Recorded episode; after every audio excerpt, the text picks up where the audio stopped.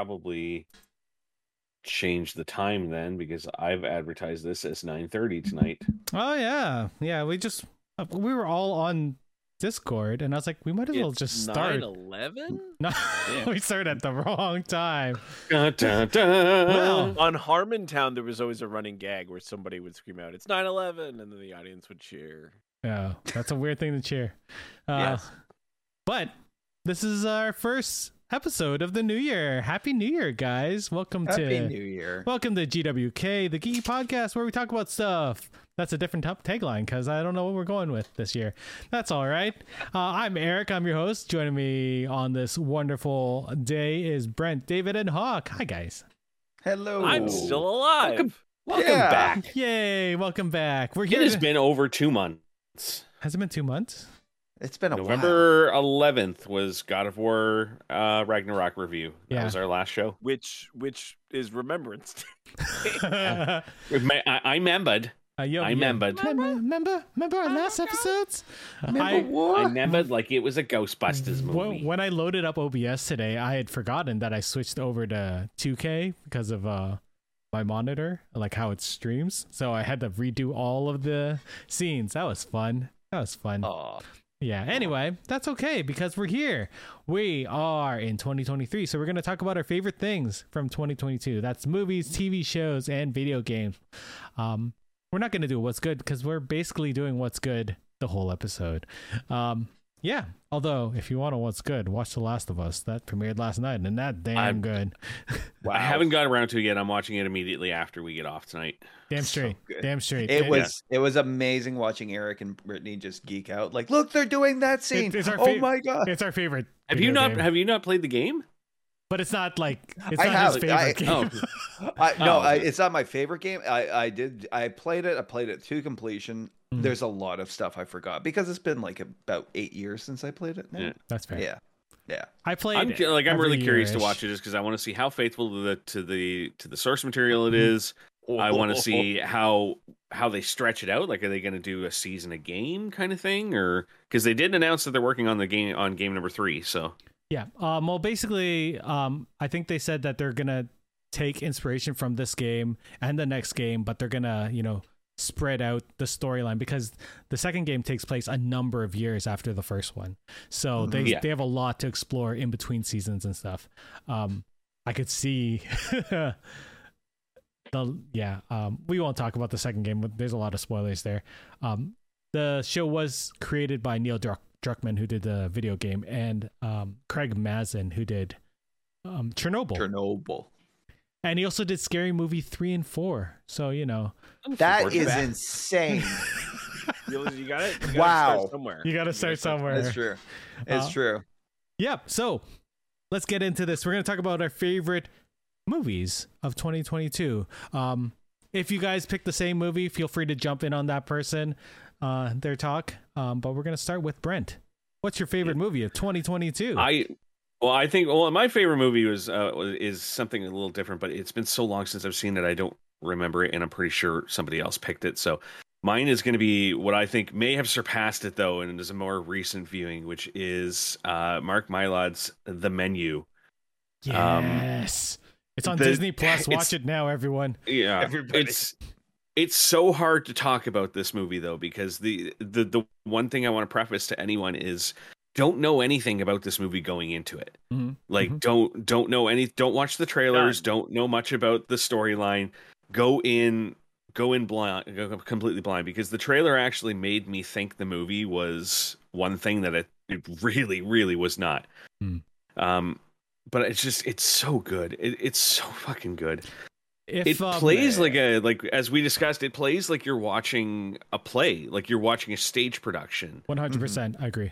Yeah like 90% of the of the story all takes place in one setting um it's all about the interactions between the characters and the interactions between like the guests Mhm. and the restaurant staff and um There's an there's in- like the brief There's an intimacy, uh, um, being an audience member and watching something on the stage that you get in this movie that you Mhm. don't get in many movies, and it, yeah it's it's very strange that they were able to make that happen. it's it's the way they play that dichotomy too of like you as an audience member watching this film and watching these characters act and then the characters in the movie themselves are watching these guys in the kitchen perform their art perform their show for them. Yep.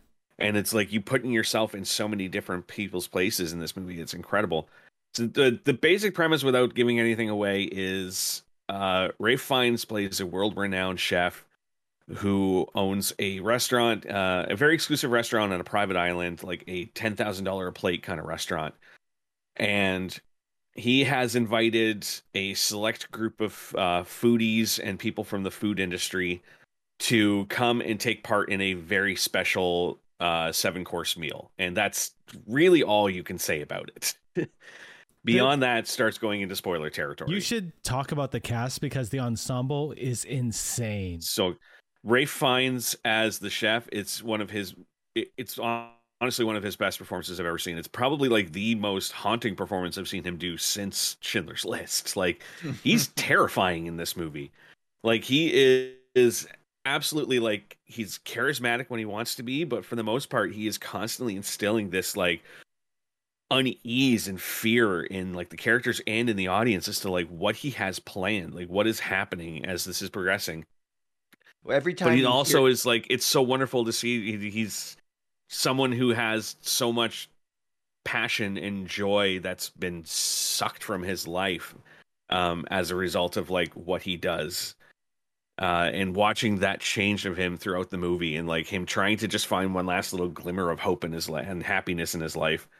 Um Anya Taylor-Joy as one of the restaurateurs is uh, who's accidentally invited to the to the tasting um Nicholas Hoult is the person who brought her who is like this ultimate douchebag foodie I don't even think you should Oh. describe these people because you learn a I lot thi- about them when you see. uh, but i'm talking more you you- the more of what their like initial these are the initial impressions you get in the first five minutes of these characters fair, like that's he's he's a douchebag foodie Yeah. most that's basically all everyone in this movie is is is a is a variant they're a douchebag dou- foodie this is Of- low key of various different douchebag uh, people.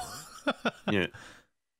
Fair, fair. But Um, I it's like why the reason oh I ultimately I pick it as my movie of the year is because like I said I talked to the guys I've worked in the restaurant industry for or I did work in it for 20 years Jesus. uh most of that as a as a cook and as like a restaurant or a kitchen manager and this movie spoke to me on so many levels about the passion you have for something uh and the way that influences around you and things around you slowly suck that passion out of you and make you start to hate everything that you used to love and um I went about it a different way than the characters in this movie did. Um, let's just say that. But Maybe. uh, it's I understand. Like I get it's it's one of the few times where I really understood the motivation of like I don't want to say like a villain, but I guess you could Hmm. say he was a villain in it. Like, but I, I truly I got what he was going through, and I got the anger he had. Like it made Hmm. sense, and and even when it's like in a comical way, like and that's another thing. This movie is funny as hell, shockingly funny as hell. Like.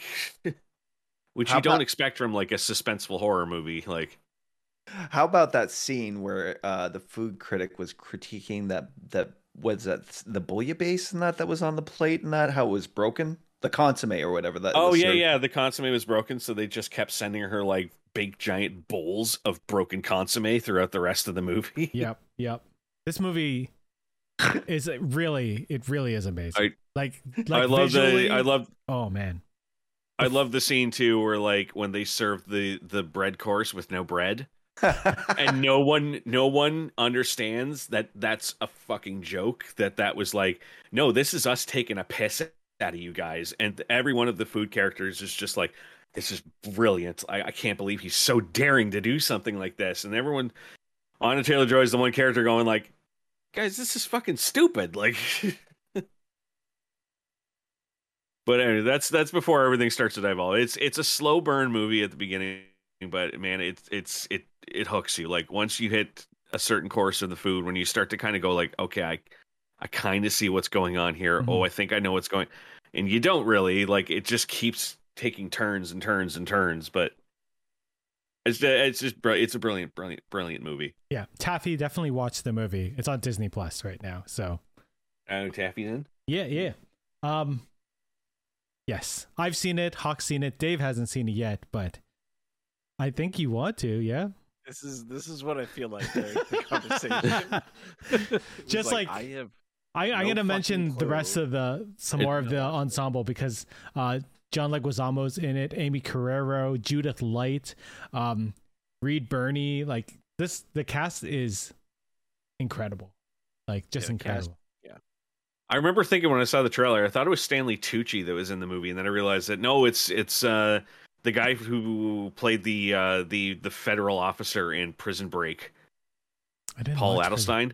Oh, I didn't watch Prison Break. He played Agent Kellerman in Prison Break, but I thought he was Stanley Tucci when I saw the premiere, uh, the trailer, and I was so excited for his another Stanley Tucci movie. Ah, fair, Actually, fair. Stanley Tucci did a uh, did a, a cooking movie like years ago. Yeah. Uh, well, he does a cooking. He does a cooking show. Yeah, yeah, he does. Oh, Yeah, Yeah. It's wonderful. It's on Food TV. He has a Oh. yeah. He has Or a show all on about like fine Italian uh, like diners and like wineries and things like that. Like it's all about like the Italian food culture. The Right. internet loves that show. Like there are memes of him everywhere. Like making that pasta and should drinking right, wine. that there should um, help you understand a lot of this movie. Yeah, but this is more like um you even- don't even really have right, to be like a food a, a foodie to understand this movie. this It movie is- made it me is hungry. That- it did. It, Oh yeah, yeah. But if Not- you're like the only advice I can tell somebody is that it's it's like going into one of those big performance uh, dinner pieces and that you know it's like Yeah. it, the, it's unfolded for you that way. You're the guest in this in this movie, and, you know yeah. you you don't know what to expect. You don't always Yeah. like what you get, but at the same time, it's a masterpiece at the end. Wha- One last thing I'll say about this movie is it made me not look at my phone the whole time. Like Mhm. That's how good this movie is. I didn't watch. Yeah. I didn't look at my mo- I, I didn't look at my phone. That's how like man. I I got to have a conversation with you with you guys minus Dave about this afterwards though. Like maybe we'll do it on like the Facebook chat. But I watched a uh, a video where somebody broke down the ending and pointed out something that I never thought of that oh. may have actually like how the movie might have really ended that nobody really noticed. And I was like, and then when he mentioned it and started going through the details, and I started remembering the beginning of the movie as they were explaining a lot of things, I was like, oh shit, I didn't think of that. Like, I do want to see this video. yeah. Anyway, great movie, highly recommended. Disney Plus, like I said. Dave, you're up next. What's your movie of 2022? Well, you know, I was uh I was gonna go with such an easy pick, the Batman. Um, but in in fairness, uh, I'm gonna go with uh little little Disney Plus vehicle you might have heard of called Prey. Uh, we did a whole Also on Disney do- Plus. Yeah, we did like Yeah. a whole podcast about it. We are didn't not Like, it sponsored. was- It was, uh it was phenomenal. Um So I was gonna good. do like the whole spiel. Like Prey is a 2022 American science fiction action film of the Predator franchise. Its fifth installment is the prequel to the first four films, set in the northern Great Plains from 1719. Uh, directed by Dan, Dan Yeah. Trachtenberg, um, who I think Dan Trachtenberg did the Mortal Kombat shorts Yeah, on on YouTube. Oh yeah, uh, many years ago, which was like almost the inspiration for the new Mortal Kombat Yeah. movie in some ways. if only Wow. they did. Only- Mm. I thought we weren't going to Um, bring that up today. I can't Dave not. found a way. Dave Um, found a way. Um, Dan um Dan Trachtenberg also did 10 Cloverfield Lane. Oh, he did, yeah. That which, Which was was, orig- phenomenal. It was one of those things where it's like it's not a Cloverfield movie, but to like, well, to market we it, want- we'll make it a Cloverfield movie. We want to keep this franchise alive.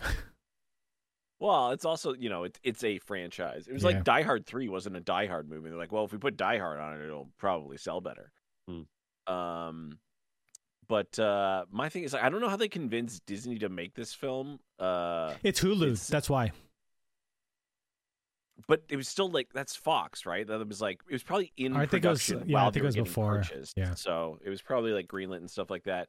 They did such a job matching like the sarcastic machismo misogyny of the original film, which is to say, like the the the it's intentionally like misogynistic because that's the whole point. Is you twist that right? Like a lot of people I think don't pick up on the um the like in in Die Hard where it's like he's not like a macho guy. That's kind of the problem with the later Die Hard movies, where it's like he's doing everything he can Yeah. to not be a hero, right? And then in Predator, it's like all you watch all the macho guys die off one by one, and then the Yeah. one guy who's like, "Oh, if I act like an idiot, I'm you know, I if I you know fight this thing head on, I'm gonna die." Um, there's there's only one thing I I knock this movie for is that they didn't do the full Comanche. I mean, there's a Comanche dub, but it's not the same. Like, um, I was just thinking because we were talking about 47 Ronin the other night, and 47 Ronin has two versions: a full Japanese version and a full Yeah. English version. Yeah. And it's like if that movie can do it and get and like why this movie, I, it's just I wish they would have done that because it would have been so. Because it was just a dub. It looked weird.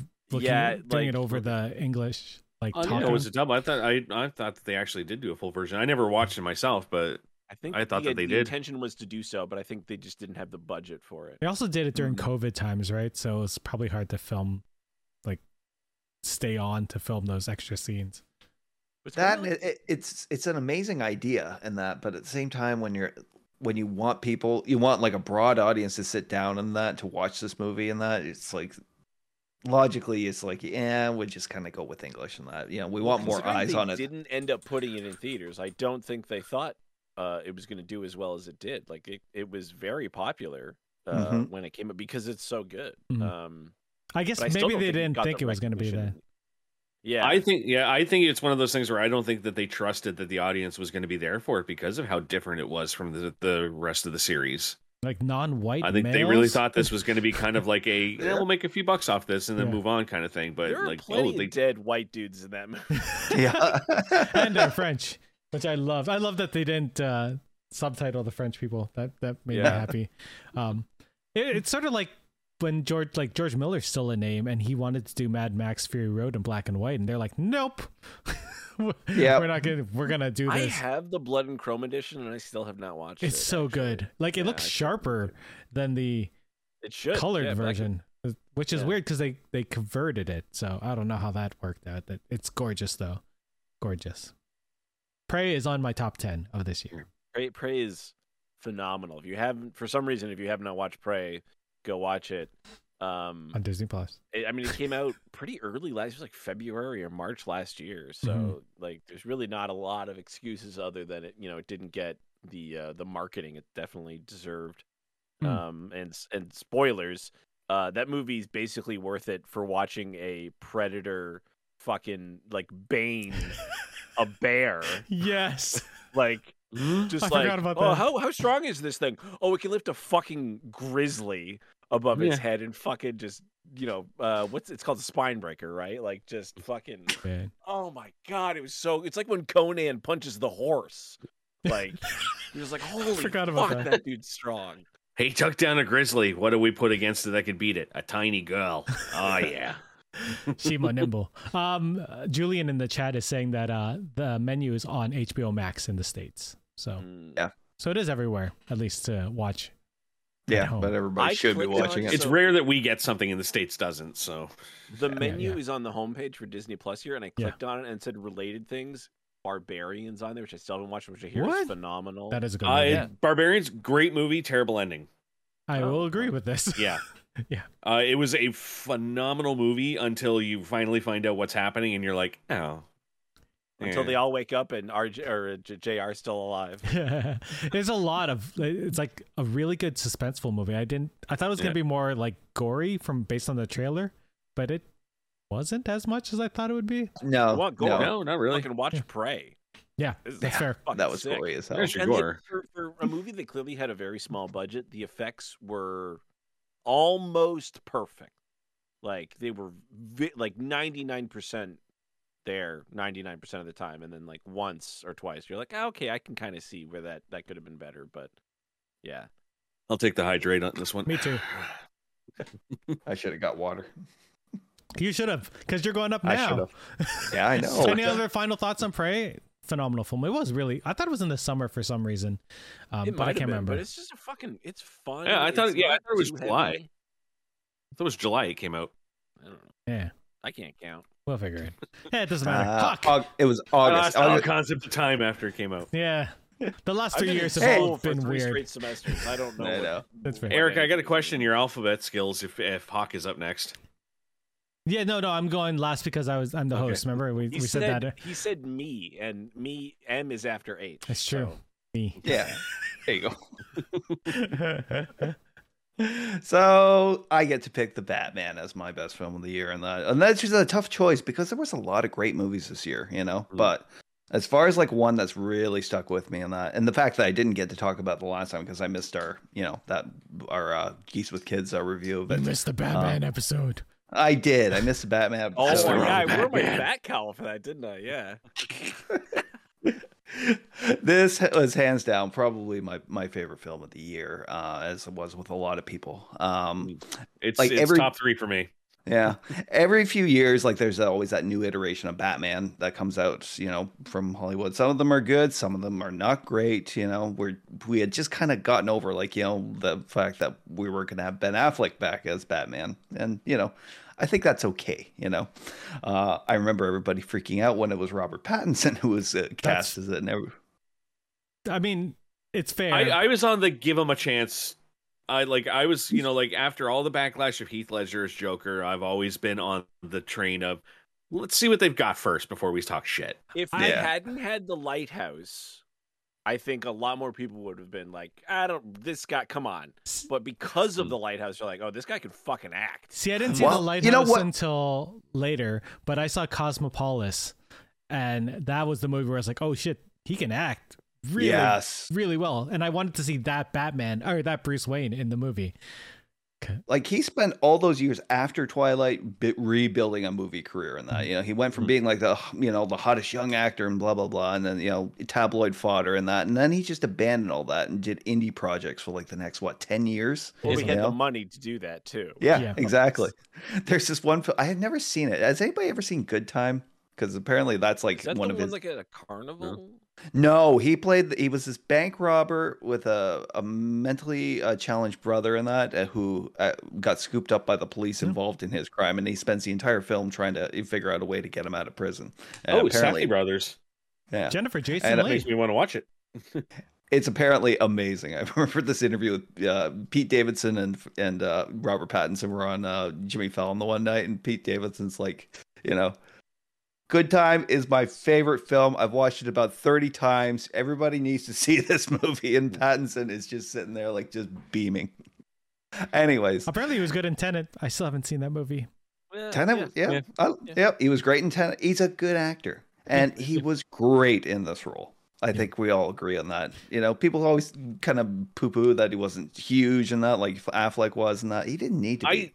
I I poo pooed a little bit like the direction they went with Bruce Wayne in this movie, but not his Mhm. performance of it. Like he he fully committed, Yeah, and Mhm. I applaud him for that. So yeah. I, Yeah. I, I, I was surprised they didn't go with, with the the Playboy billionaire, um, Bruce Wayne at this point. I like. I understand it's year one, but yeah, yeah, I don't know.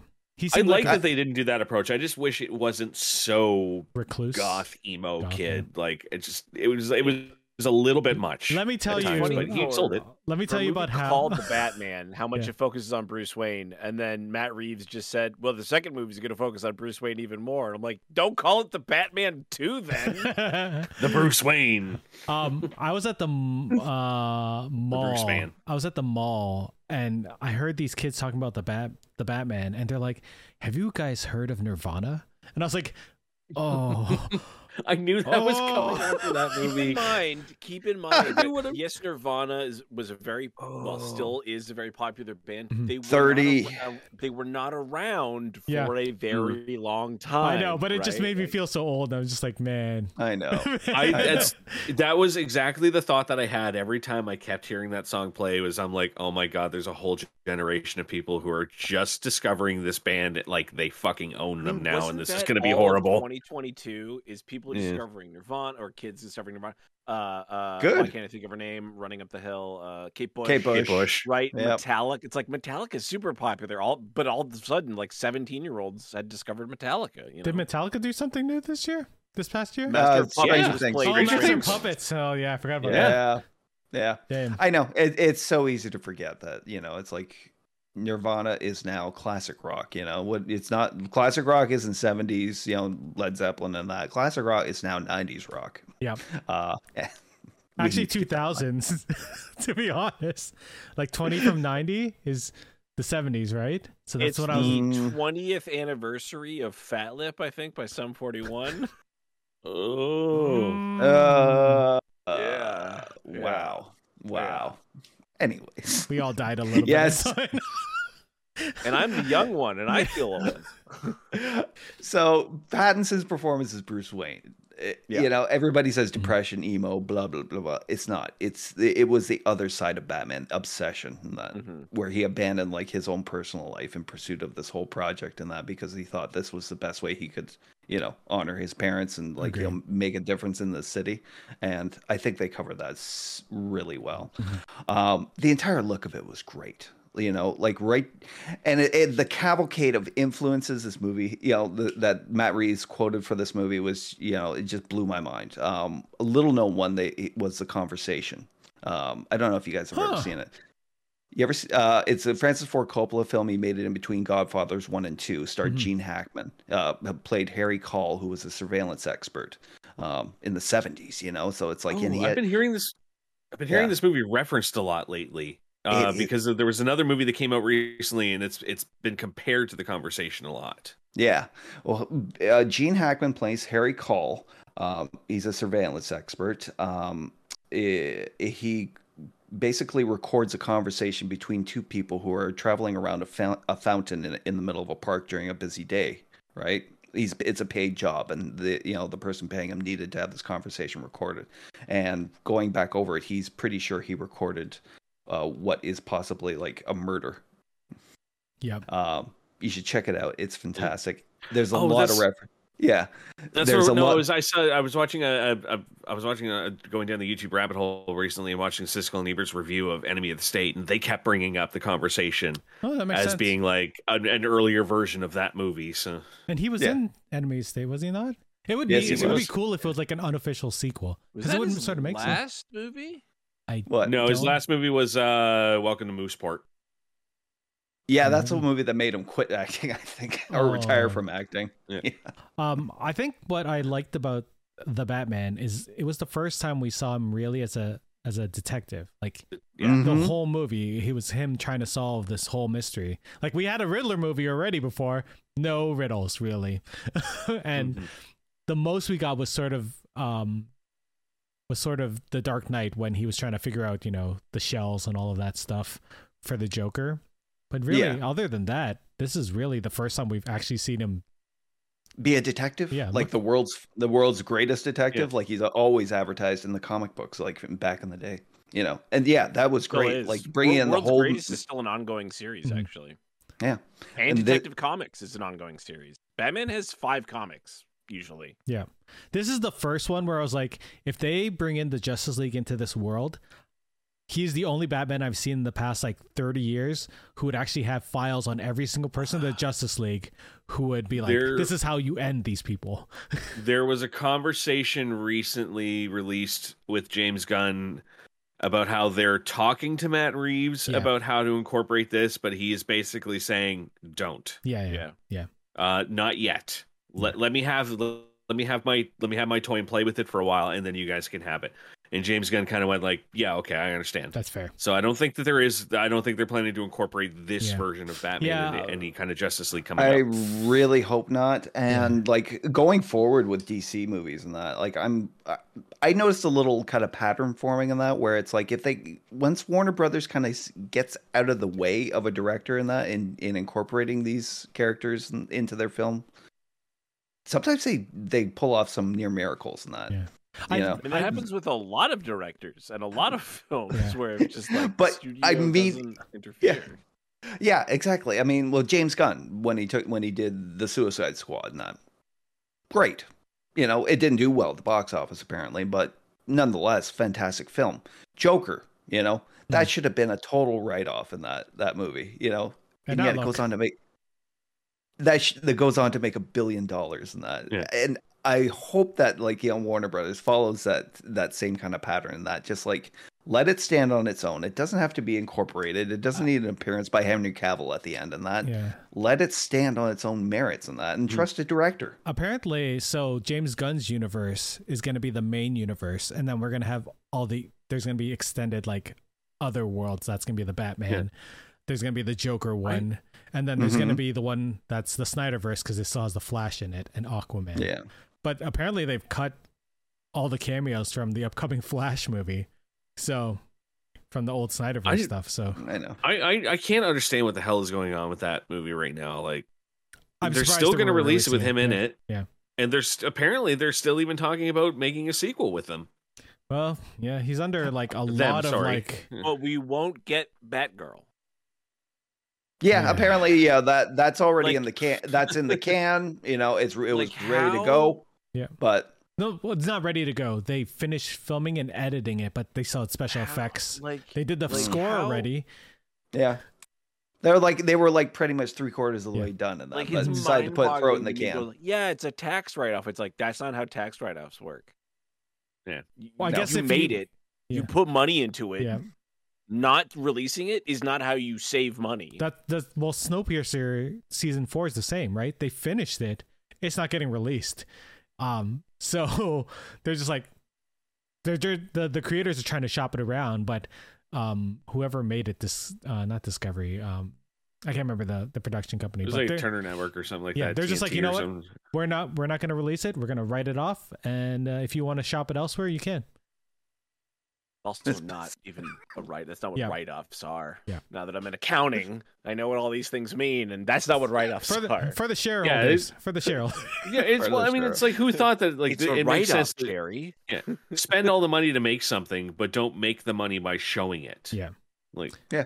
Um, with we- with their own streaming service and everything, like you know, available to you to do so.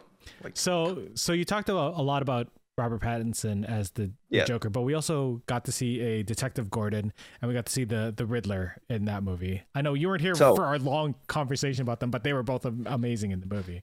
right, finding like incorporating like i- i- you know James Gordon, you know, or Lieutenant Gordon at this point, right? Mhm. in a, as an active character who was an equal partner to the Batman was just brilliant, you know, because it played off the whole antipathy like with the cops and that all the cops in the city hated Batman, you know. You know, and the only reason they gave him any sort of like you know kind of lease into into what was happening with the murders that the Riddler was committing was because of Gordon and that because of the friendship, and you know that that friendship probably formed because like Batman was the one who helped him take down the Joker probably a year ago, yeah, according to like the little deleted scene that came Yeah. up, right? Yeah. I think Um. Zoe so- Kravitz might have been the best cat, like the like comic Catwoman we got. I would agree with that. Yeah, I right? think she was just an all-around great Catwoman. You know, Yeah. she physic- physicality, personality-wise, and that, and her performance is just fantastic. And that, um, I had to, ta- I, I got a little taken aback in that today whenever I was realizing, um, uh, about like thirty-two years ago, I was looking at the liner notes of Lenny Kravitz's uh, "Mama Said" album, Oh no! and it was, and it was dedicated to his baby daughter Zoe. oh my god. so again, old. I um, That's fair. That's fair. the Riddler in this movie. Um, this was a part that, like, you know, when I was when I saw it, and like I s- in the theater, and I saw like two two eight like two like ten year old kids ahead of me with No. their with their dad. I had Um, that too. In my the, when I went to go see it, there was like a, a like a really annoyed dad who brought like his three six year old kids, and I was like, the Oh. fuck are you doing?" Like, I know, like you read a little bit about it, but like Nothing it- will ever beat when this- there was like a five year old in the Watchmen. When I was watching that, and I Giant was like, penises everywhere. uh, I- yay! but like little anecdote for you. So after I saw the movie, I went to work. Uh, I was working doing a basement for a couple who had a couple children, and I went into work one day, and like as I'm showing up, the uh, the wife is leaving with the kid, and she said, uh, "Okay, you got the place to yourself. We're going to see a movie." And I was like, "Oh, what are you going to see?" And like, I'm going to take him to go see the Batman. He loves the Batman. No, no, he's far too young. Don't do it. You ever seen She's like, but Seven? it's PG, and I was like, "No, don't do it. Don't do it. Don't do it. Was Trust it me. Don't do it." Yeah, Yeah. it's like PG thirteen. It wasn't. Was it? Well, I remember it was Yeah. in Canada, it would probably be PG, and in the states, it was probably PG thirteen. Right. Yeah, Right. that's fair. Because they didn't Anyways, say they didn't swear enough to get a, a 14A or anything. PG that. thirteen on No. IMDb. American Pie 2, which had nudity. I'll always remember this because I bought the VHS tapes when I was like VHS. when I was too young. When I was too young to buy them, I bought I bought American Pie 2, which was 14A, and I bought Jay and Silent Bob Strike Back, which didn't have nudity, but was 18A because of the language. So in it, That movie obviously has terrible language. So okay. Obviously, uh, you know, in Canada, we are a little, just a tiny bit more European than the states. Out, Yeah. We're like a little nudity's okay, but if you say like certain swear words, we're like, all right, Fuck you know, ball that's- shit. You get one fucking, that's it. yeah. Um, Uh, all this is insane to me because like in portraying riddler as a serial killer and that matt reeves went kind of deep into serial killer lore and i don't know if a lot of people picked up on it in that but it's Mhm. the outfit that he chose for him in that first up with the hunter's mask and then with that large duffel coat though both of those are references to two different serial killers um, the Golden State Killer and the Zodiac. Yeah. the, Zo- the zodiac killer yeah, uh, he attacked a couple wearing a, a very similar hunter's mask the duffel coat though that was a reference to btk Oh, okay. Yeah. Well, because I know what what Matt Reeves had said was like when he was researching, he was talking about how like those killers where they got their outfits from was they just went in and got them from like everyday surplus. hunting in army surplus stores Yeah. because that's how that's how easy they were to access stuff like that. So that's what he did for this was he looked up and found what's the most common coat that I can find on an army surplus right now. That's what we're going to use for the movie. And it just so happened that they like they lined up so well with the with those characters or with those like guys. Yeah, it, it was. Yeah, it's stunning that like they he- chose that direction and that it just it was one of those things that added that extra layer of grit to the film. Yeah. Um, every time they've reiterated the Batman, like it started with Nolan and that they've always tried to go, let's try and keep this more grounded and that you know everything got crazy after like you know Batman and Robin with Mister Freeze and everything. Nolan brings it back. He he makes it ground level and that Batman fighting the mob and that it goes a little crazy with you know Batman fighting aliens and Justice League and that. So Matt Reeves rightly tore it right back down to a bare bones of what the story is about.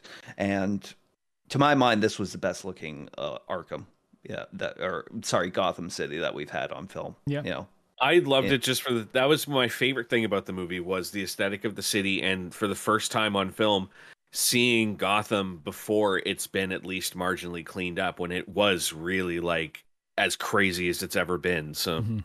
yeah. Mhm. Overrun, graffiti everywhere, just cr- garbage, uncollected. It was It's it's a Gotham where you could see the the Court of Owls. Like they they could have totally operated there. Like I totally believe that that like they have that London Gothic look, but not like the Gothic Chicago slash New York look that they sort of Yeah. went with in the last would- iteration. it was a it was a little too clean, you know. yeah, well, in the Nolan's first was movie. Toronto.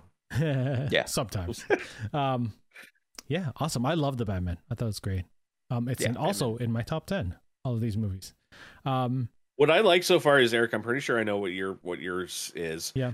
So I would say that like so far, um, four of my top five have been mentioned tonight. We talk or are you talking including me Yes, okay awesome i was like did we talk about another film i didn't miss i missed I would Um, say praise. Prey's is the only one that's Prey's in my top ten, but it's not in my top five. if you guys had one more movie without explanation that people should watch this year what would be brent Violent Night. yes i agree Violent um, Night, hundred percent. uh dave That if you would have be my other t- in the top five. nope okay hawk I, I we can go back the to you, banshees, the banshees of Inisherin. yes that movie's amazing Oh yes. dave anything i can come back to you Werewolf by Night. I really liked Werewolf by Night. I, That I watched it a really couple of times actually. The only movies I think I've watched more than once this year were Werewolf by Night, The Batman, and Prey. So all good movies. All right, um, Yeah. my my runners up would be Puss in Boots: The, the Last Wish, which is surprisingly damn good. It is like Spider Verse animated good, and I did not expect that. I just expected That big- is like huge praise. Like I'm I'm worried that I, if I turn this on, it's like I'm not gonna find this. um, like I, yeah, I don't care about the Shrek universe or any of the movies. Like I, I, I thought the first two were pretty funny when I was high Yeah. and in university. But Yeah. um, when I saw this movie, I think I enjoyed it more than the kids. They they changed the animation style to be Spider Verse like, but the like the characters Oh, actually had depth. The The story was really good, uh, and emotional, um, scary at times, and um, it was just phenomenal. Like it has. So it came out around the same time as Avatar: The Way of Water. Guess which one has a higher uh, um, critic score? Puss in Boots. Um, Does it really? yeah. Yeah. It's one of the highest rated I films of haven't, last I haven't year. really heard anyone say anything about Avatar: Way of Water. Like I've barely Yes. heard a word about it. Good, right? I don't All the care. Shrek movies aren't. The they're not- Shrek like, movies the are pretty fun. Great, you know. But but a lot of their animation has aged and like it looks old. Like this Yeah, I think we we'll look- watched Shrek last year, and I was pretty good. That's fair. fair. Um but the new, yeah. So Taffy's in the chat saying how good Puss in Boots was as well.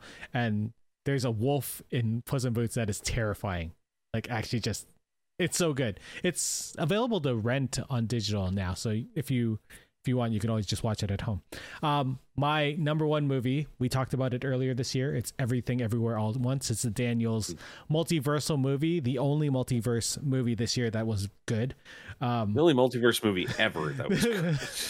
um it it's amazing it it talks about this um this middle-aged chinese woman who's sort of lost in her world she doesn't really know where she belongs she's she has a terrible relationship with her daughter and you know her husband is divorcing her and she ends up becoming this important key to this multiversal event that's happening i don't really want to spoil it because this movie's incredible It's like been out long enough that you can kind of go. I don't really detail, want to though. I just want people to watch it.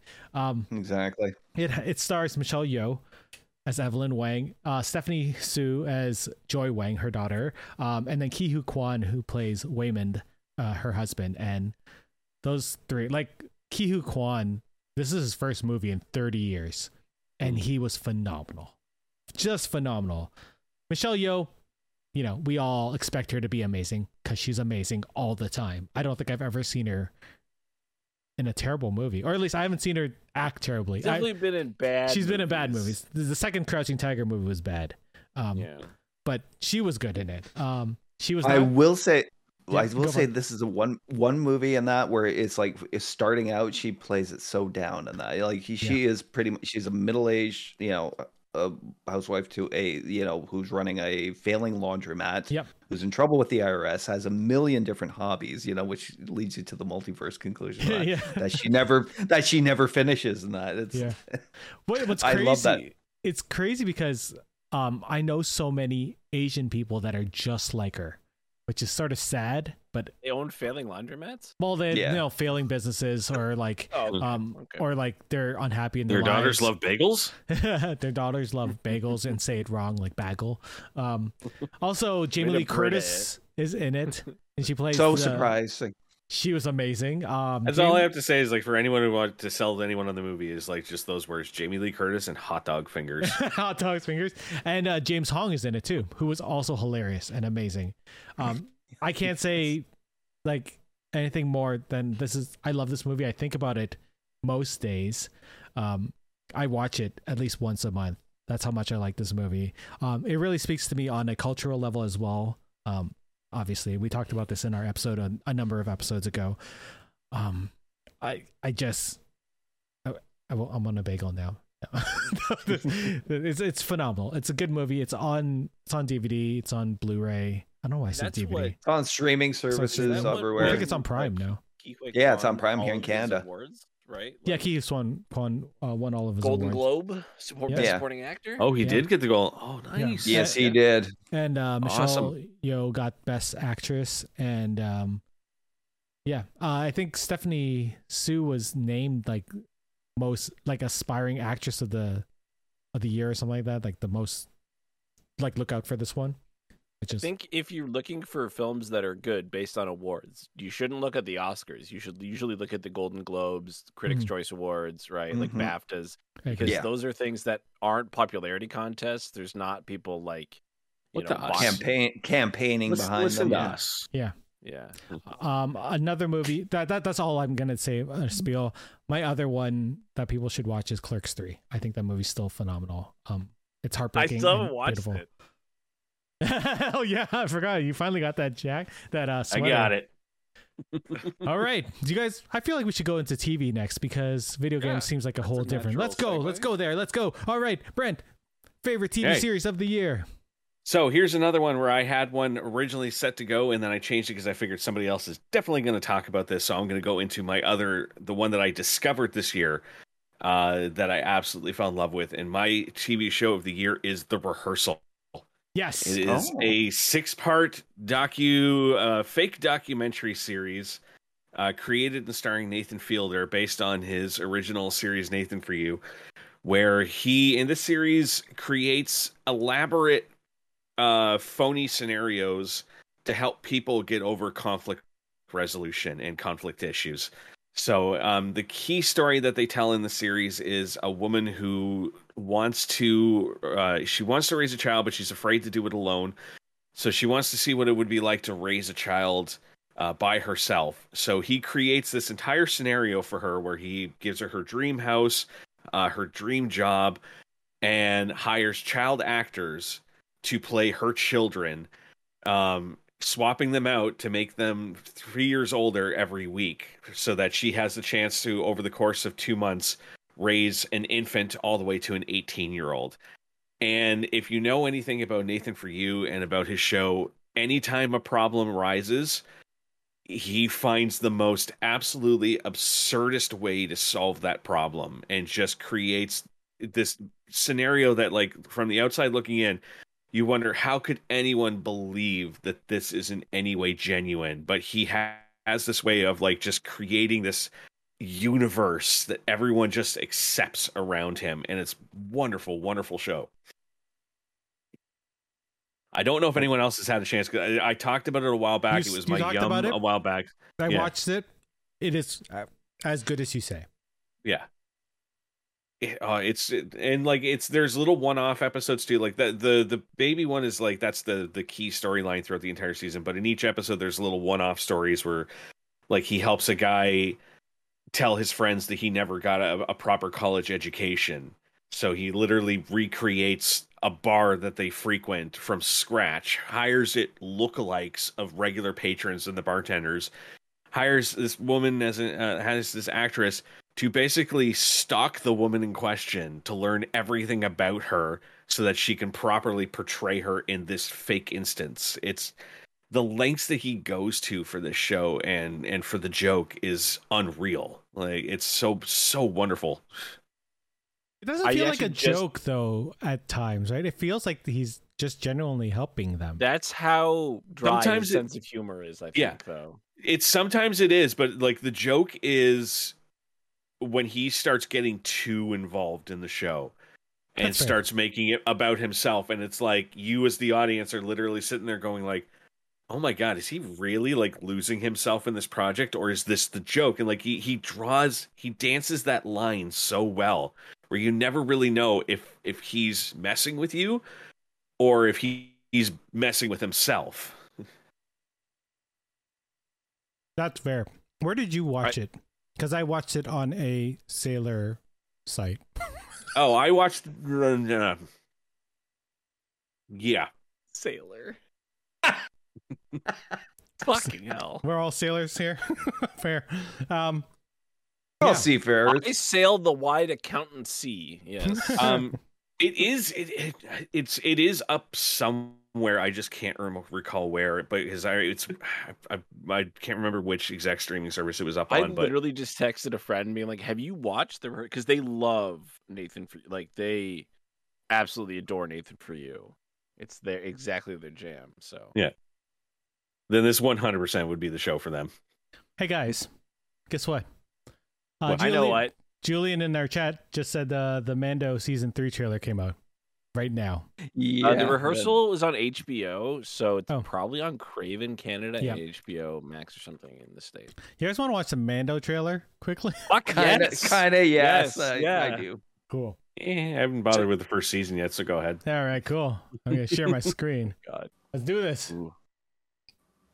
Welcome to 2023. Like Oh god, I can't wait to see Gina Carano. galaxies. Are we? Ooh. What do we stand for?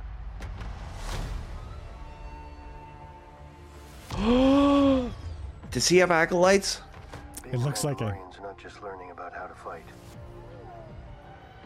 Do we have to talk about this for it to be fair to use? How to navigate the galaxy. I wonder if they're gonna explain how he got Grogu back Lost. for people who didn't watch Boba Fett. No. Oh, a tree monkey.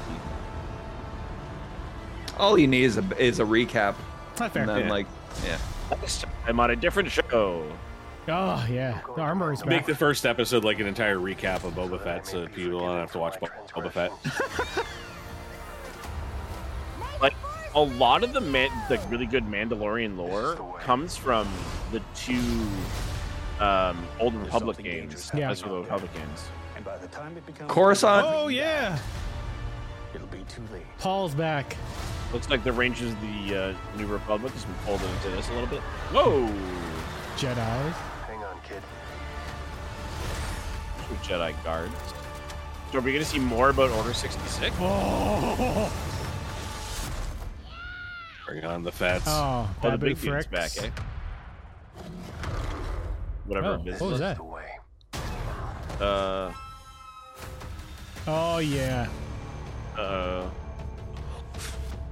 man, The Last of Us Oh. Part Two is crazy. if Joel had that armor, nothing bad would have ever happened. Right? Right? No one gets that. Hold on. Hold on. Like, stop this. Stop screen. There you go. Make it stop. So good. Um, Oh. I don't think they gave away too. There's only a couple of new shots there, right? Like five or six. like the Wasn't that Jedi. Um, Julian's wondering if it's going to be a flashback to the final season of Clone Wars, Still with the- haven't watched and the, or the se- like, uh, and the Siege of Mandalore with Maul. I mean, I don't remember them sending that many Jedi after Maul. From what I recall, they sent Ahsoka as a strike team. Right? I don't know. Ahsoka show. Anyways, the rehearsal Is rehearsal's apparently on? Crave TV. Dave, you're up. Yeah, Is Dave. Ahsoka? okay? David. Um.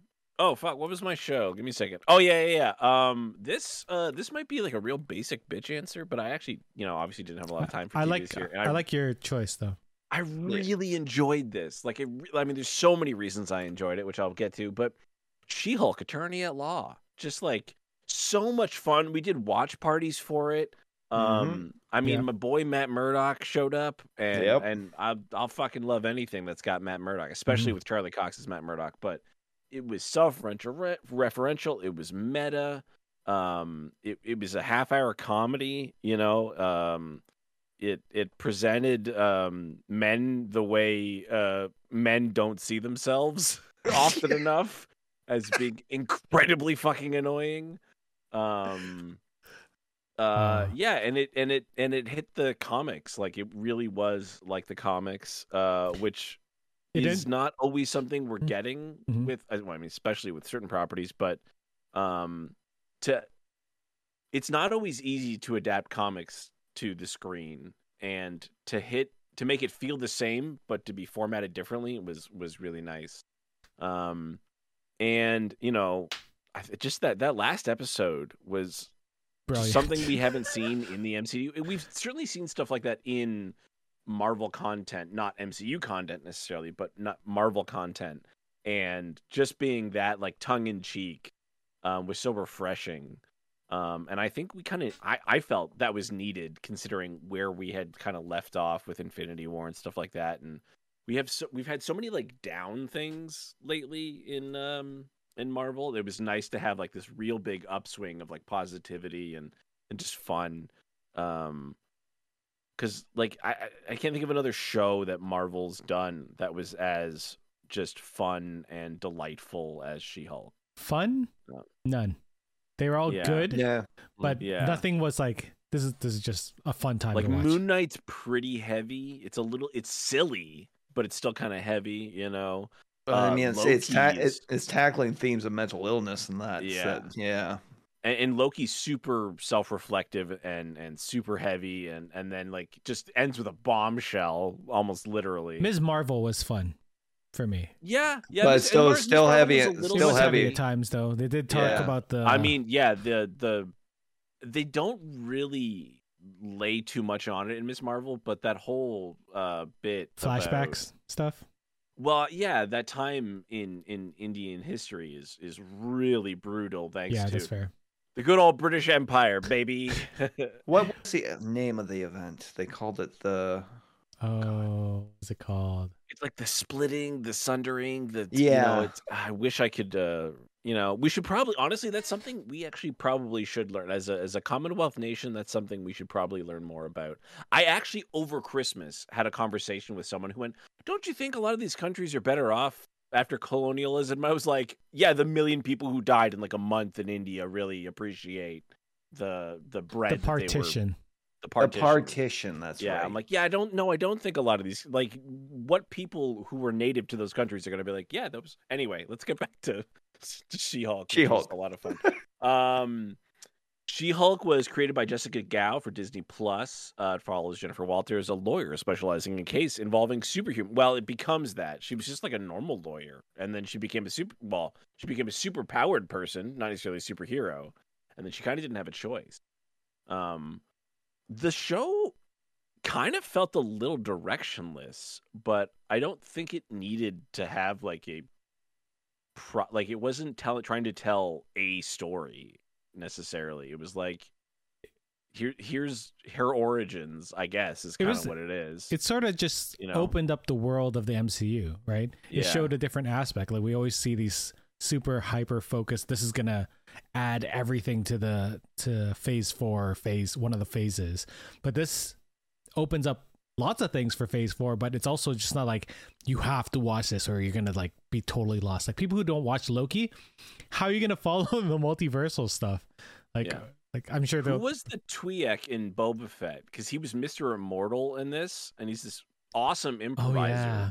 right? And we like I remember we saw him in Boba Fett. We're like, holy shit! Like I, I didn't know him at the time. Everyone Mm. was like, this guy's amazing. And then he showed up in She Hulk, and he Like- plays such a piece of shit. Yeah. It's so funny. Um, and a mutant, right? Uh, Was he a I don't mutant? know. I I don't know. Um, we saw our first real mutants in that show. in no in Miss Marvel. She's the she's the Oh first. yeah, that's fair.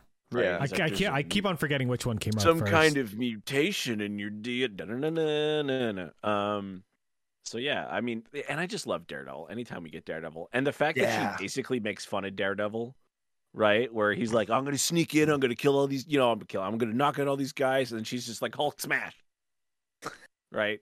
Mhm. Sometimes Hulk smash fix problem. Why use why use many word when small few word work?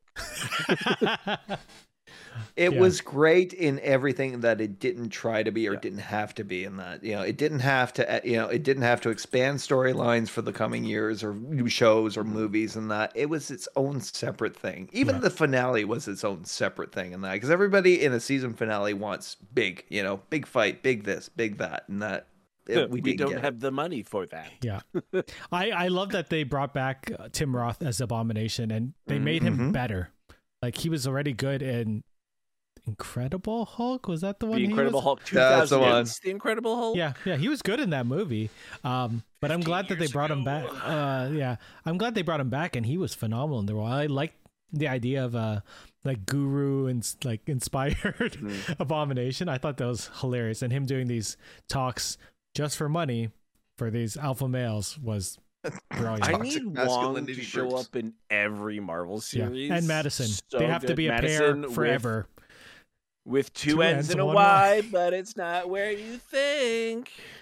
I like that show a lot. Yeah. Yeah. I just love a show that's like, or any anything really that goes. This is our goal, and then they do that thing, right? Like they didn't slip in what they were trying to do, um, and and not trying not to be the same as every Marvel show worked. It was, yeah, just just fun, just fun, you know. And it's a little bit of Ally McBeal without the like psychosis. I think.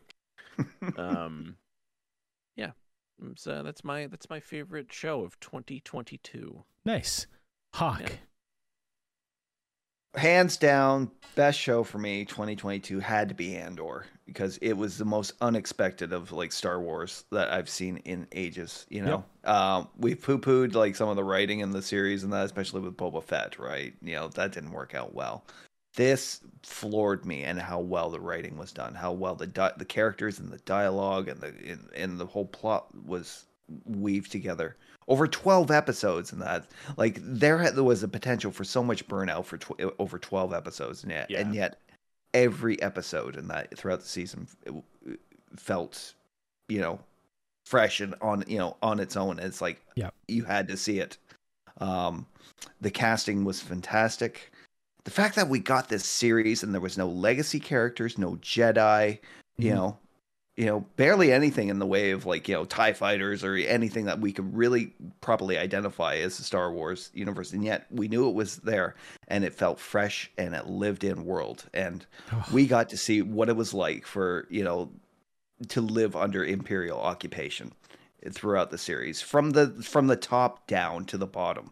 You know i think it, it, as far as like like constructing like a socio-political thriller show you know we got to see all aspects of, of this of this universe that we'd never really seen before and you know for me every week getting to see a new episode was my highlight so There's so many little things eh, they they did in the show that are so easy to overlook and and people question because they don't understand why people do things.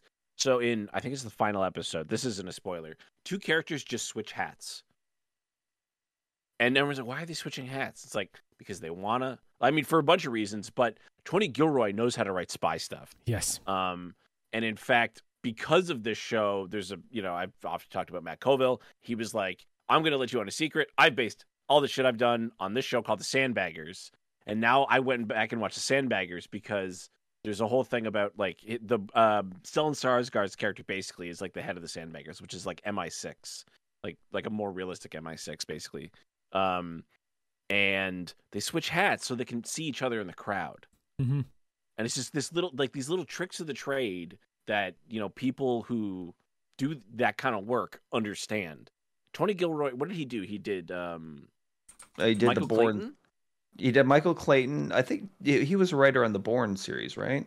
He did yeah he believe did one of the Bourne movies. Um he also wrote parts of rogue one and apparently did some reshoots on rogue one like directed some reshoots on rogue one I could see that. um but it's like uncredited um and he got to do the whole series like He this did guy State might- of Play. Oh Yeah. my god, that movie might, is so might good. be the best like spy thriller writer director we have right Yeah. right now and the fact that he was like i'll keep doing star wars sure is like this guy like Well- he could have done anything else the the monologues by um by Stellan Oh Skarsgård i'm like and and i want that engraved on my fucking tombstone dude. and um Gollum. Oh my god, I can't remember his andy name. serkis' Andy Serkis. character yeah One right after the other in that one episode, I was just like, "This is the best acting Star Wars has ever seen." In this Yeah. this this last like twenty minutes of this episode, the best. Stellan Stellan Skarsgård for me in particular in that because there was two big monologues in the same episode, right? Mhm. If I remember right. Um, but you know him saying like you know I am condemned to use the tools of my enemies in order to fight them, and that is that was just it was amazing. i mi- made my mind uh what does he say fuck I, I should look it up. Hold on. A sunless i made my mind a sunless space i share my dreams with ghosts it's like holy fuck dude Yeah. like it's like a poem Yeah. and he Yeah. delivers it so perfectly and all he's trying to say to the guy is like you don't think i've got your back dude You think All you're I've- you're afraid? yeah this is all i have is like my rage is left to me you Mm. know Yeah. Yeah. and like we don't know what he lost like we we're, we're- don't even know what this character lost and why he's doing what he's doing. Mhm. but you just hold like from that model you're like this this guy is no one's more angry than him. And and you can tell but we don't know why. But this is what he's done with his anger right? And he's Mhm. and he you know he plays the game. He's like i'll i'll you can take my knight but i'm gonna take your rook you know? Like he's There so was- smart there was that scene with him and um, uh, uh, Forrest Whitaker's character. Um, Sorry, his name is escaping me right now. Uh, uh, I was going to say Che Guevara because that's who he's supposed to be. He's No, basically. supposed uh, to be right. Saw Gerrera. Saw Gerrera. Saw Gerrera. it reminded me so much of after like when they first created the Enigma engine. Mhm. Um, you know, and they the first intelligence they received was about a battle that was about to happen. And he's like, We can't tell anybody about this battle. As soon as we tell the, you know, if we tell them and they they pull out of it, or they pull their troops out of the battle, they know that the code is broken. Yeah. And that, and he had to make that exact same choice, and not giving up like you know those those rebels who were going to be attacking. That's that like facility. every episode of the Sandbaggers, where it's Yeah. like if we do this thing, we tip that we know this thing, and we need to not let them know that we know this thing, so we can do this other thing. Is that like that's what real spy work is like? Right? It's like it's all information, right? And you, you have to let assets go all the time because, yeah, Yeah. if you don't, then something even worse happens, right? Yeah, Yeah. You almost have to be the um the monster that they are in that in order to build a world that you're not even going to be able to live in. Yeah, just like um, I always bring up that's one of some of the best writing Joss Whedon's probably ever done was in Serenity. The uh, I the was agent, thinking the exact where same he's like he's like I'm a monster. I know I'm a monster. I'm gonna I'm trying to make a world that I don't get to live in because I know I don't fit there. You know. And you're just like, that's the fucking conviction of, you know, someone who's like lawful evil for lawful good. I'm glad I came back for a D&D talk. Well, it's the it's the it's the agent in Serenity. Can you answer Remember- the call? I'm a I won't live there. I'm a monster. Yeah. Yeah. Any Yeah. With that that's exactly what Luthen Rael is in Mhm. the Star Wars series. Yeah. So good. Except he doesn't work for the evil empire. No. He's it's the opposite. Th- Exactly. That's the thing. If you pit those two characters against each other, you have like uh, such an oh my god. Ugh, gives me chills just thinking. And this series had this one moment that had me just like screaming in my chair. I was like alone, and I don't know who the hell I was screaming to, but it was just like my big The like. Yeah, I was just screaming at the. Oh my god! I can't believe how cool this looks. was And it the that- when- space thing? When Luthen got pulled, you know, stopped by the Imperials, and you're thinking, "Oh shit, how's he getting out of this one?" And that, and They had the best space battle in a s- in a spa- in a spy movie. What was uh yeah, there's a you know, moment where it's like a lot of people are like, why would he do that? Why would he give himself away? And it's like you have this asset. Yeah, You gotta like it that's what it's there for. It's Yep. to use it, right? Yeah. Um, Yeah. And the and the idea that like somebody finally figured out kind of how tractor beams work and how do you counter a tractor beam? It's like a bunch of fucking ball bearings. Is how you break a tractor beam, apparently. Well, yeah, it makes sense. They go Uh, faster. But But- Brent's Brent's like, I don't. Yeah, Brent Star Wars is show. nodding the way I was nodding about the menu, and uh, but You can it- nod at my next one too. For me, it all came well, I guess down. you to- didn't pick what I was originally going to pick then. For me, it all came down to the march at the end in the final episode and how long that entire sequence took and like how it started out, where it's just you're hearing the sounds of instruments and that Oh. playing, you know, dissonantly as they're starting to get ready, and then that long march through town, and then its culmination is fantastic. Uh, Brent, when you finally do get around to watching this, I, I, you know, you're gonna. You're gonna, know. yeah. Come on, don't Steve this. You gotta, you gotta get in on this, man. oh, ouch. I haven't even finished the first season of Mandalorian yet. I got a long way to go. it's not the same as the Mandalorian at all. Mandalorian's a western. This is a spy drama. This you is- know? yeah you if, if you better. just this is independent of anything if you've seen like rogue one then you know like who you're dealing with but you don't even really have to have seen rogue one to watch this It's I love amazing. no, well, I love Rogue One though. I, I, Yeah. I wonder if it would. Like Rogue be- One is probably my favorite Star Wars It would almost movie. be better if you hadn't seen Rogue One. If you could just stick through this and you. Well, I don't remember much. Fair. Well, you remember how it ends. I think everyone remembers how it ends. Yeah. With an amazing lightsaber battle. right Man.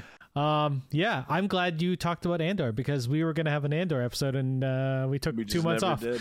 Yeah. Yeah, that's cool. Um, runners up. Ha- uh, Brent, Uh, season four, Stranger Things. nice. Uh, Dave, Yep. Three episodes of Boba Fett.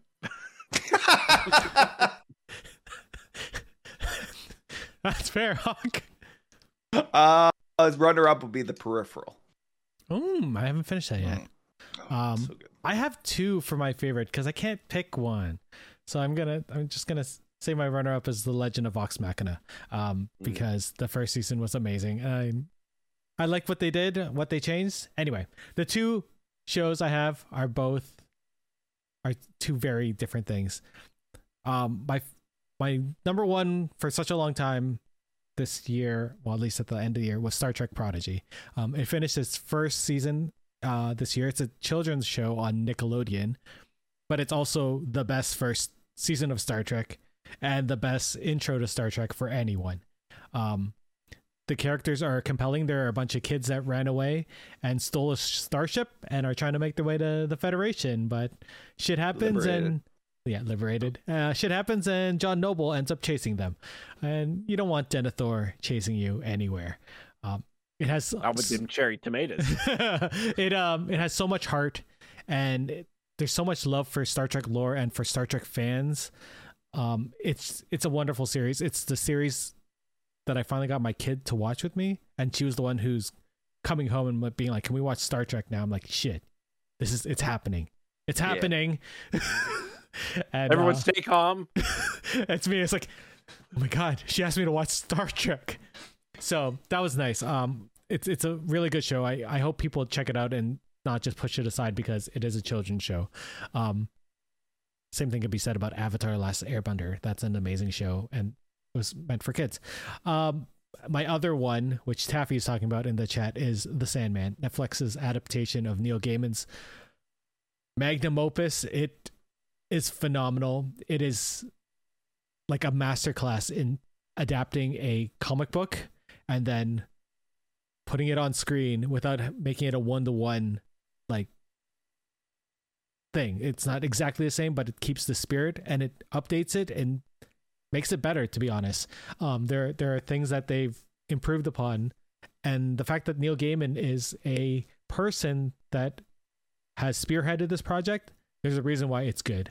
Like my favorite project of his in literary in the literary world is American Gods, and they butchered it. Oh, Mhm. They just butchered that. Um, the first season was all right. finished. I don't know if I even finished the first season. The it it it went downhill pretty fast. Um, Yeah. which is unfortunate because you could see me walking in the background of one of those. Well, also everyone left that show, right? Like every act, like half the actors on the show were like, "Fuck." yeah, or got fired. Um, Yeah. uh Sandman beautifully acted. They did some changes. They can't they didn't have the rights to John Constantine, unfortunately, so they they did Joanna Constantine, which is fine because Joanna shows up later in the comics. Um also a brilliant thing is they released an extra episode when the sh- when the show was Ah, done. that was amazing. just like a couple weeks later, just like, you know what? Well, here you go. Have an Yeah. amazing animated version and another live action one with uh, Arthur Darvill. Wait, was it live action? It had Arthur Darvill. Yes, it was. Yeah, it was yeah. live action. I had Arthur Darvill. Yep, And then the cats It- one was the the the, the animated one. animated one. So and good. it's I I can't I can't stress this enough how good this show is and how good um Robert Pattinson's best friend is as uh Dream. As the I was Sandman. super, um, super surprised that Eric, you didn't pick, and I think I said this earlier, uh, the other night, where you didn't pick Paper Girls, I love Paper Girls too. and also nobody picked Our Flag Means Death. I like that show a, a lot It as was well. a good show too. Yeah. Paper Girls still hurts because they canceled it so soon after it finished, Yeah. and the show was Yeah. phenomenal. Another And it, really yeah. faithful adaptation, and maybe made it a little bit better than the comic book.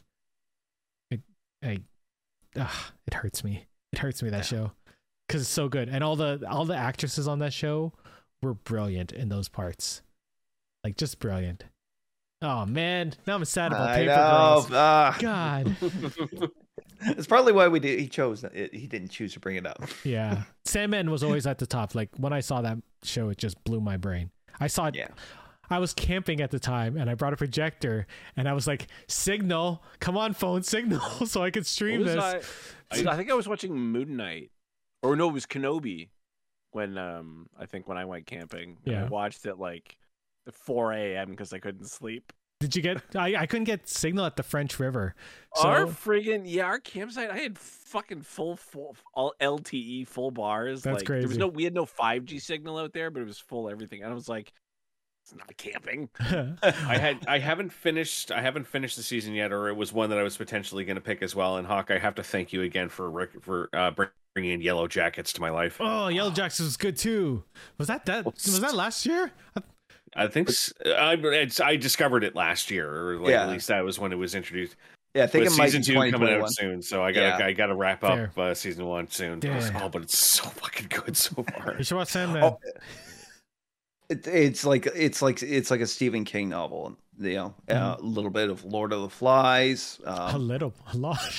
a lot of Lord of the Flies. It's Yeah, directly Lord of the Flies. Okay. yeah. So okay, yeah, I mean, maybe the lordesses of the flies, but Oh man. the ladies of the flies. Yeah, we'll go with that.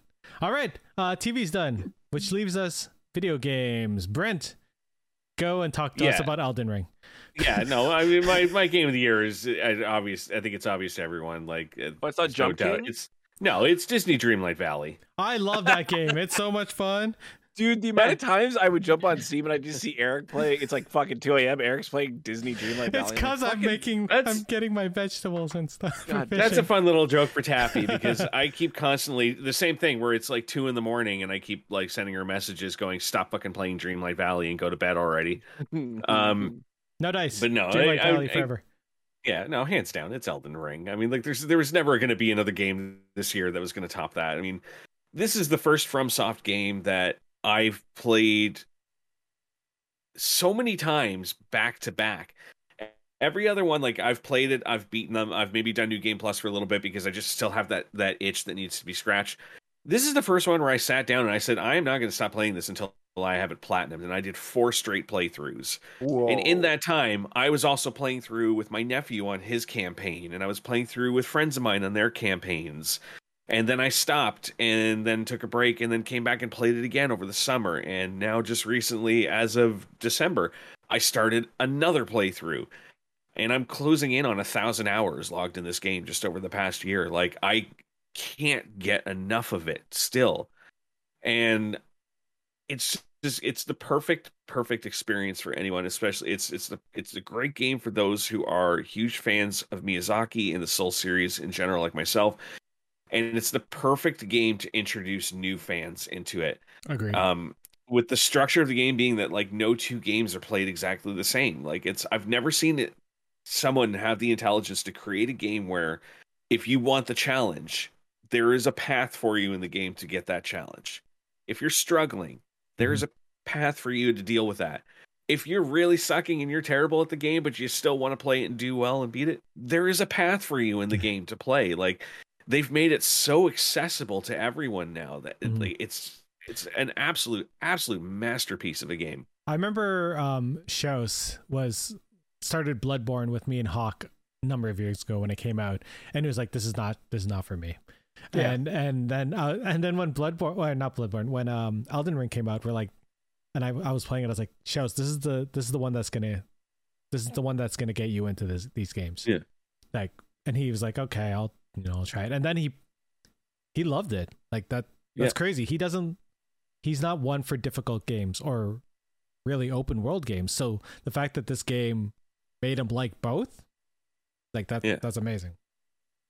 it's it's the first game since Breath of the Wild for me too where it's you're right from the get you're walking into this world where it's it's yours you do what you want with it go where you want i see this thing off in the distance there and i want to go check that out you can do that and it's probably something like it's it was just it was they created such like Mm. it's so livable it's so easy to lose yourself in Oh that my world God, Yeah. uh, and like for just, I mean, like like I said, I'm closing in on a thousand hours, and I will probably hit another thousand by the end of next year. Especially if the DLC does come out, uh, which is rumors are it's going to be coming out relatively soon. Crazy. Um, because apparently it's already been for the most part made, uh, and now because they won Game of the Year, they might be working on a second one. and Nice. adding even more That'd amazing. content into it. So we'll see. Did you play Um, the, 'cause the I'm- Coliseum stuff? No, I- I'm not. I don't like those games for the PvP. I went in and checked it out just to try it out and see what I thought. And I'm not a PvP player. Like I don't like that. I like going Yeah. in and like playing the story. I like campaigning with friends, and I don't like combat because I'm just I'm not very good at it. Well, there's it also people that just- bad. Made like make builds to annoy people, and I'm like, I Oh, don't, I don't want to do that in in these. No, modes. and I don't even know how to do that. So the worst way to have fun in a video game is to involve another person that isn't helping you. yeah. Yep. Yep. Agreed. yeah like i i hate when i get invaded it's uh so it annoys the shit out of me so, so that's why i'm like i don't even i don't even summon people into the game anymore so i can just turn the internet off when i'm playing it so that doesn't happen.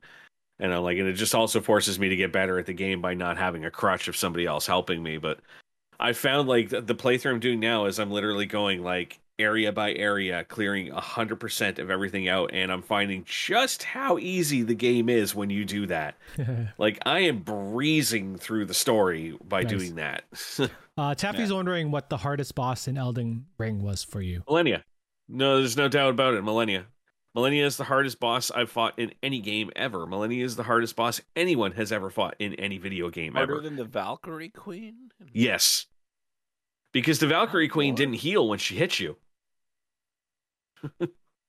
Yep. Valkyrie Queen didn't have two phases. Valkyrie Queen didn't have that stupid windmill attack.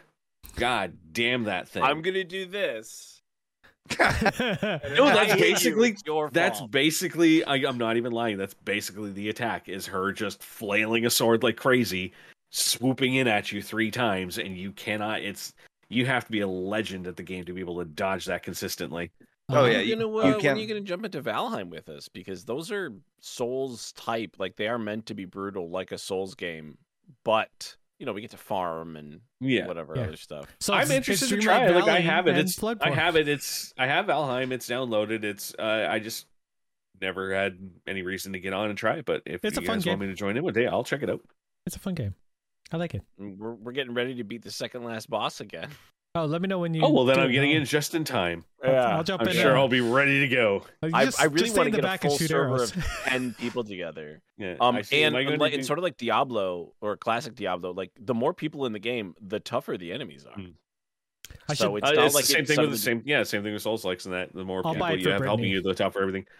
Taffy, you want to know if I'm going to do a no leveling run? Hell no.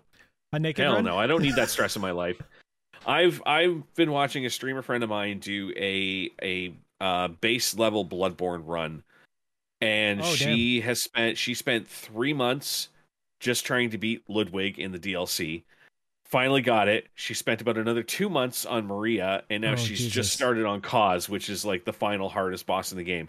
And she's doing this all base level. And I'm like, That would I take forever. I have patience. I have patience, but I don't have enough controllers. Um, So there's no chance that I could, Like- I would ever commit myself to do that. I get mad when I put like 40 minutes into an achievement run in Crusader Kings, Mhm. but I'm not spending three fucking months doing a thing. That, there's no achievement you're going to unlock for doing that. You just go to, well, I did this thing. yeah, It's like in three months, I could write six D and D campaigns. that's Yeah. where when people ask me all the time, like on stream, like, are you going to do like some kind of specialty run in that? I'm like, Yeah. I've done Pantheon 5 and Hollow Knight. I've done 112% Steel Soul Deathless run on Hollow Knight. I'm done.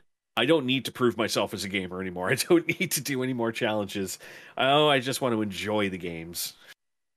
Although the one I'm currently playing, Night Witch, is really kicking my goddamn ass. But Nice. I'm debating buying Elden Ring on PC as well. I want to as well, so I can try some of the mods for it. I want to play it on my Steam Deck. I've Um, I watched to a, a friend of mine play it, and he modded it where every enemy in the game was Radahn. Oh my god, really? That's it. even the even the sheep it That's was so got to the point where like his computer kept crashing because there was so much rendering trying to Oh my happen God. from it my God. All right. Anyway, Elden Ring is a great choice. Phenomenal. Mm-hmm. There's a reason why it won Game of the Year at uh at the Video Game Awards. Game Awards. Mm-hmm. All right, Dave. Let's see well, if you picked the same didn't game as me. say we had to pick video games. Oh yeah, fine. I said games. Right. That, that's fair. I Yeah. said games. So because all I played last year was Apex Legends, which I have thankfully stopped playing. You play Crusader uh, Kings three a lot. I I've seen I that. wish yes. I I wish I played it more. I did a, I actually did a stream the other night where I did an achievement run. Um, and I'm in the middle of an achievement run, but it'll, the game will probably update and I'll have to start over, uh, which sucks because Oh, part of that achievement is living is being the king of England, Norway, and I uh, finally uh, installed it by the way. Denmark. The third Oh, one. good. It's it's very fun. It's very fun. Um, my game of the year for me uh was Starfinder.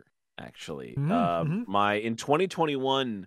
I don't know when we our actual first session was, but uh, my fellow DM. There's basically two DMs in our in our group, um, and he like he's experimenting more uh, with stuff. And last year I didn't run a lot because school. Um, so he ran a Starfinder game, and Starfinder is uh, built on uh, Pathfinder, which is a very third edition Dungeons and Dragons style a tabletop game. Role playing game. If That's the those- funny thing is that it's not listed as a TTRPG. Like I went to Wikipedia and pulled up, and it's like it doesn't say it's a tabletop. And I think that's because a lot of these games are now becoming available digitally Fair. through stores like uh, Fantasy Grounds, Foundry, Roll Twenty, and stuff like that. So it's like it's like, but the thing is those are virtual tabletops. Yeah. So it's like, you know, it's a tabletop RPG, but it's a virtual world. So it's like, if you just removed the virtual and tabletop, now it's just an RPG. Yeah. Um, but it's you know it's a Dungeons and Dragons kind of game. But Starfinder is specifically science fiction, science fantasy. So we've played um almost exclusively um uh space characters. So um I wrote this on Twitter. I I'll I, I'll I'll you know it won't be exactly what I wrote on Twitter, but if you guys will allow, I'll I'll actually tell you what we did in the game because that's the whole fun of it. Is that like you know my friend wrote, a custom game and it was like our own little bit like it was a little bit Guardians of the Galaxy, it was a little bit Serenity, it was a little bit Outer Space, um or sorry Final Space. And if you don't know Final Space. Uh, it's a phenomenal comedy show that is probably since been deleted from the internet because of uh, it was a part of the Warner Warner Did you Disney. say Final. Space? Final Space, It's yeah. still on our Netflix. But it's supposed to be one of the things that was deleted. Um, but I was watching it. whatever. I loved it. Anyway, so um, uh, we were a crew of four until the last um session where one of our uh one of our characters died, and we went up against what are essentially space Nazis. They're called the Azlanti Empire, and they have like mind powers, and they think you know they they want to be pure blooded. They're humans as well, and um, only one of us was a human, which was a um, there's a class where you you have like the power of the sun, so you can like punch with the power of the sun. They're called Solarians. Um, I played uh, because I when we were playing or thinking, you know, coming up with these characters, I was playing my Vita a lot, and I was playing Gex. So I was like, "Fuck it, I could be a lizard dude." So Gex, the gecko, was my character, but I was a special forces sniper pilot medic because my stats were like godlike. I had like 18 dex or 20 dexterity, like 18 intelligence, 18 wisdom, 18 charisma, you know, 16 constitution, 14 strength. I just rolled incredibly well. But then because I'm a DM usually, uh, my rolls all campaign were terrible. Uh, I might have critted twice in, you know, a, a full. I mean, we're talking like maybe a thousand hours actually. Like, you know, we played almost every weekend. Um, um, so we went from being like these bumbling idiot heroes, um, heroes, strong word, uh, to you know saving the you know the galaxy from the from you know whatever on on my my character's technical home the species homeworld, but he was born in space, um, because he's not, uh, whatever. Um, so yeah, I was this like hotshot pilot, and but I always played the, like I would always be like, yeah, I'm the best pilot of the galaxy. Like that's not a it wasn't a question ever. It was like yeah, I'm the best pilot of the galaxy. Um, but my roles would tell you otherwise. Luckily, So you're like I- Star Star Lord. very much so. Um, but also like a little bit of Deadpool because because the character of Gex in the in the video games just sits around and like eats tacos and stuff all the time. So my character was always like, I'm looking for tacos, burritos, and chimichangas at all times. And he's a lizard, so when he eats, he just sleeps after. So like he only does stuff if he's like in between this level of like he's sated, but he's not, you know, he he's got energy, but he's not asleep. Mhm. Um, and at which point he's like, all he wants to do is like fly and shoot stuff. And uh, there was a moment where we never upgraded our spaceship, so we had a freighter like the Millennium Falcon without the upgrades, and you know all these star destroyers are basically coming out of hyperspace in front of us. And everyone's like, "Whoa!" And I'm like, "It's fine, guys. I'm the best pilot of the galaxy." And I'm like, "Fail, roll, fail, roll, fail. Our shields are down. Our engines are going down." and somebody rolled a crit and we knocked out a shield on one of these star destroyers and i go don't we have one of those bombs that we stole the other day? They're like yeah yeah yeah so one of our guys had a robot named theo um was a very like well well yeah no theo theo survived. Theo Oh. survived. And theo was like you know a 10 foot tall cylon basically and would be like yes master blah blah blah you know? So we had theo take this which was a thermonuclear bomb and throw it through space Hmm. and we crippled this star destroyer by throwing a nuke at it. And i'm not even like the halo fan in the group. Like like one of our guys is like a huge halo fan and i was like didn't we just give the covenant back their bomb isn't that like the whole thing where and it was like this really stupid moment where it's like that should not have worked at all but because it's an rpg and you're playing with your friend like that's the kind of story and like you don't get that playing a video game either Mhm. um, and unfortunately, yeah, we were uh, one of our one of our teammate crewmates uh, made a very unwise decision by um, there was a uh, like a Tesla coil basically was like the the encounter we were in, and she decided that uh, getting into a tree would be the safest place to be, and then covered herself in like sticky foam to insulate herself. Um, which just trapped her in the tree, which then was struck repeatedly by lightning and killed her um and then so she wasn't there in the final battle and um i've i've neglected to mention uh my friend uh played our characters were always at odds he because he decided that he would be zorak from space ghost who's just a huge asshole who's like this who's Oh. like a you know 10 foot tall praying mantis but also a massive coward. So anytime we were in a fight, he would run away, he would hide, right? And he would just shoot blindly at back. And he would get like roll 20s all the time. He was critting people constantly.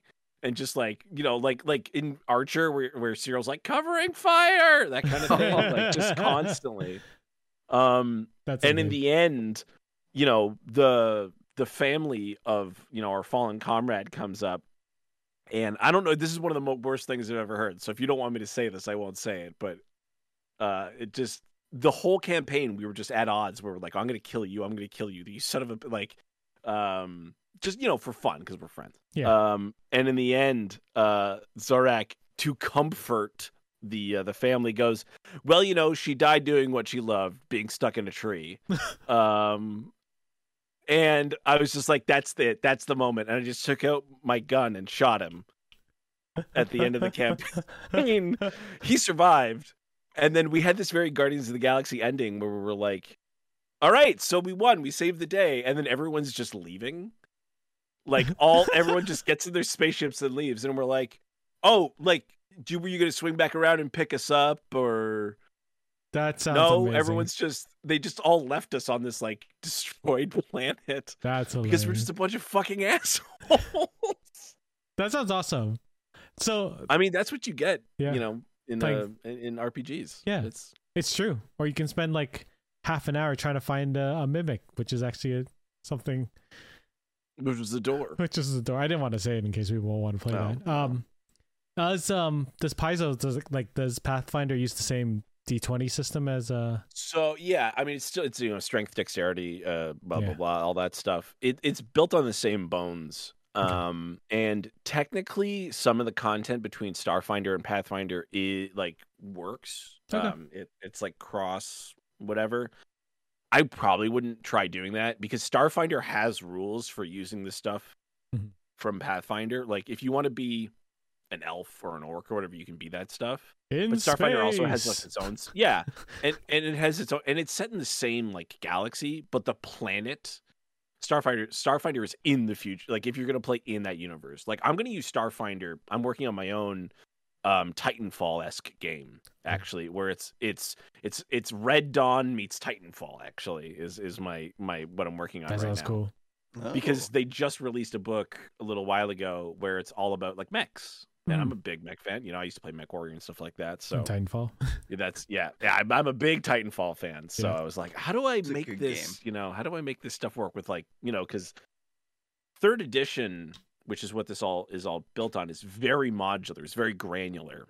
Mhm. Whereas like unlike say fifth edition, which is a lot simpler, um, it there, there's there's benefits that I mean it's yeah it's more complicated, but there's there's benefits to that for stuff. So, um, it, Cool. yeah, Starfinder is is pr- other than the Star Wars Saga RPG, it's probably my favorite sci-fi RPG. And I've played a couple. I've played Traveller. I've played Savage Worlds. I've played Star Wars uh from Fantasy Flight Edge of the Empire, uh, which is very good. Um, I played. Uh, I even played Rogue Trader once, uh, which is a 40k game, uh, which is like the only 40k game where you're not like a specific thing. You're just like regular people in That's when. Steve perked up right now. He's like, "What? 40k?"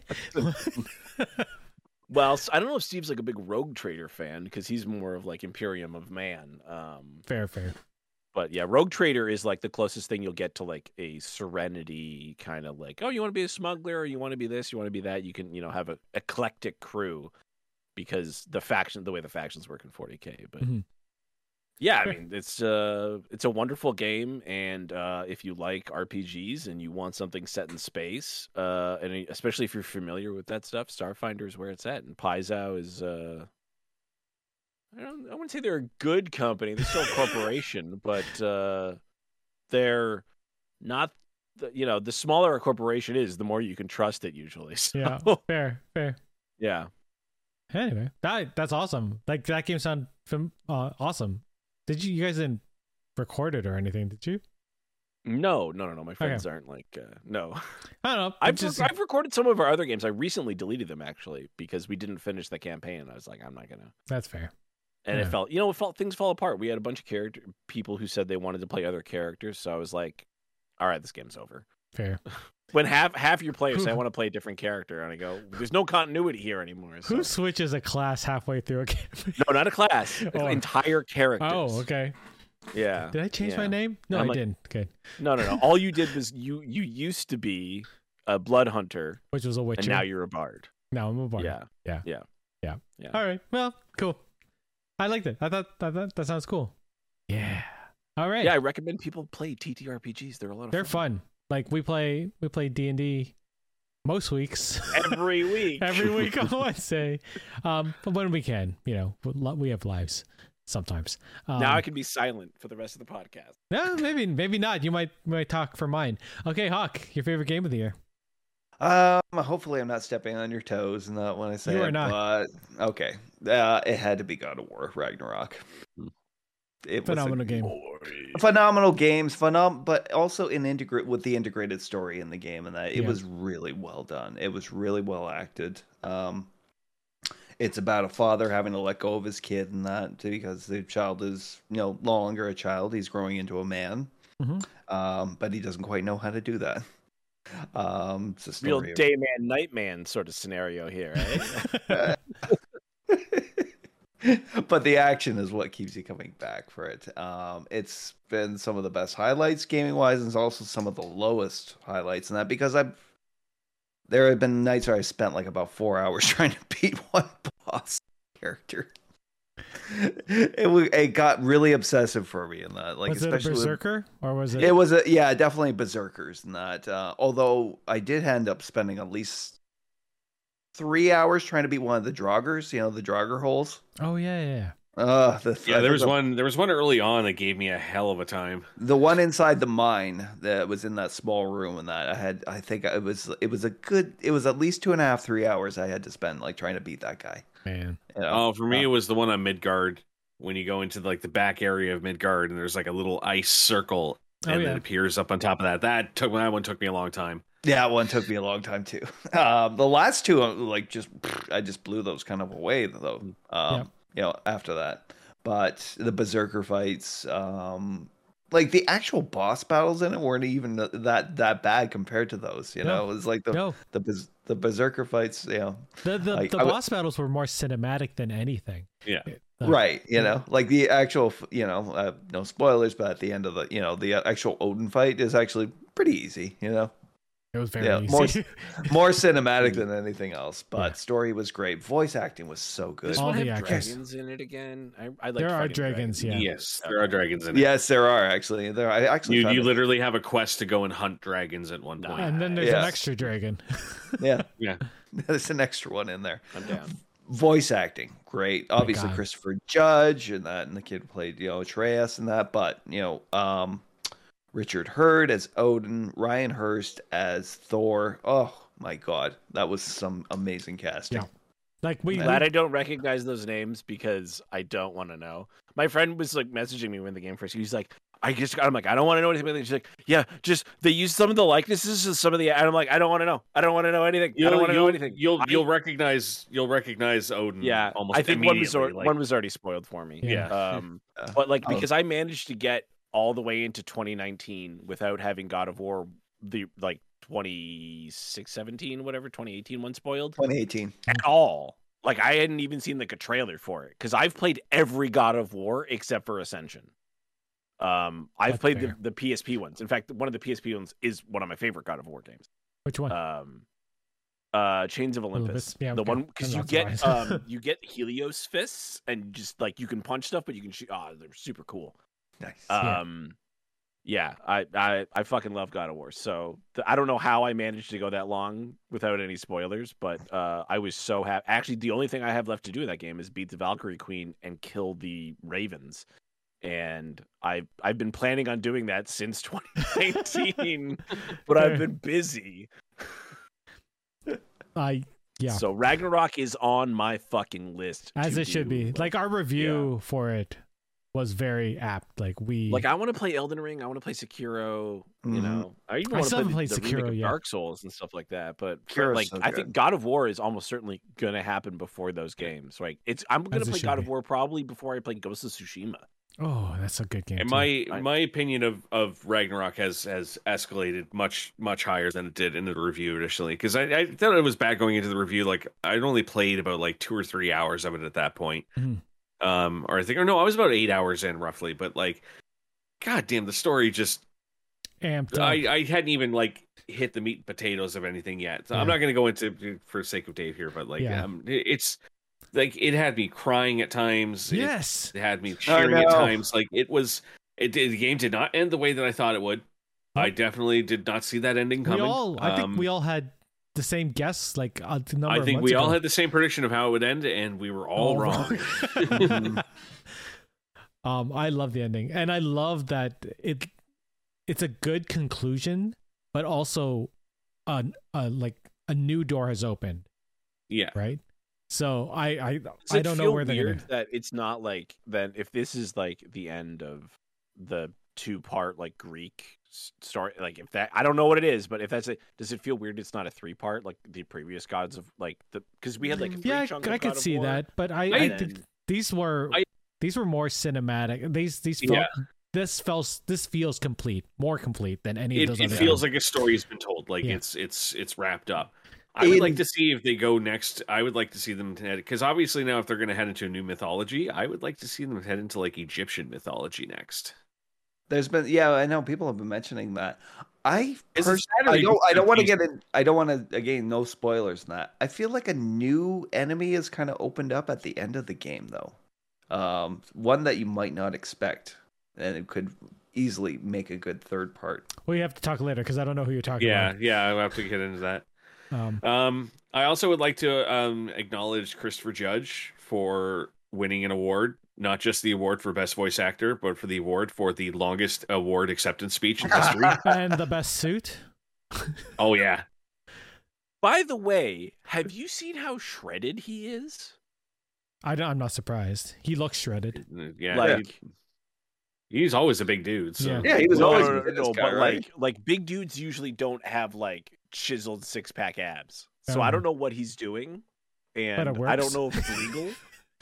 um, but I want it. Yeah, yeah, fair. But some sort of elephant hormones. I don't know. I don't know because people were like, "Oh, they're gonna do," because they're you know we've got a Last of Us series, oh, right? Oh, yeah, we have ta- there's a possible God Amazon. War series in the works. Not possible. It's, So in, it's in people- the works. People are like, "Just cast Christopher Judge," and then Yeah. somebody posted a picture. I'm like, "That's a real fucking photo of that dude. He's like fifty something." I gotta Yeah. check. I this think I think they're they're casting younger, and, and I think the favorite right now is Dave I- Batista. I don't want that. I don't want them to cast a No. named actor. I want them to bring somebody new in. I would Somebody also nice. much because I don't Dave want to be Bautista distracted. to be in a Gears of War series Yeah. or movie, That's whatever. fair. Like he's so much better for for Phoenix than he is I- for Kratos. I don't want to be distracted by a Dave Batista or a Rock or like any of that. Just like just Yeah. somebody brand new, so that when I'm watching it, I'm watching Kratos. I know the Let's- best the let's best person for somebody new take Kratos, Pedro Pascal.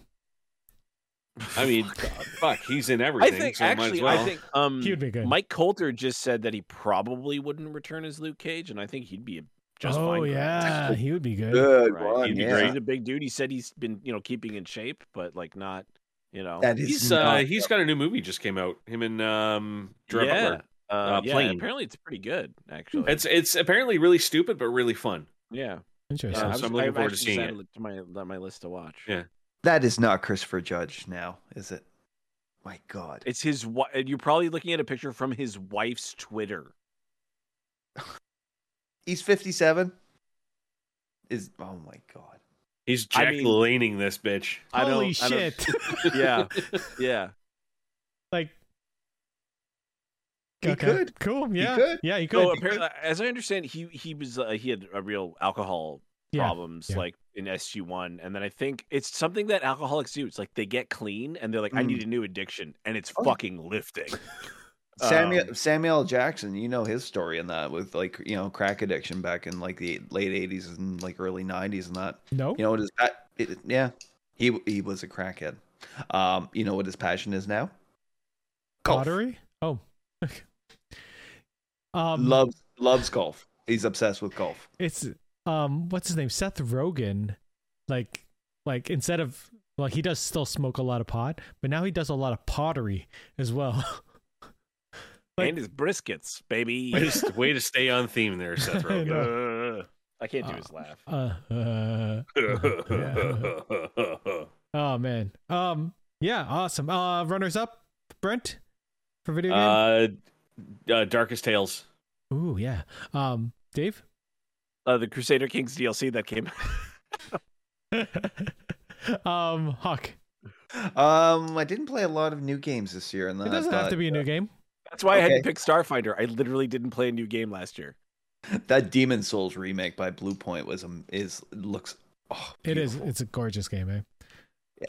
Now that you have your PS5, you can go through all those Yeah. fun, uh, things. Those, I, I I have beaten the armor spider, so it's onward and upward from there, I was, right? I, was, I was going to pick God of War this year for my my favorite game of the year. Oh wait, I should say my my runner up. Uh, Disney Dreamlight Valley, sure. Um, I was gonna say God of War is my favorite game of the year, but it's not my most played game of the year. Um, that is this game.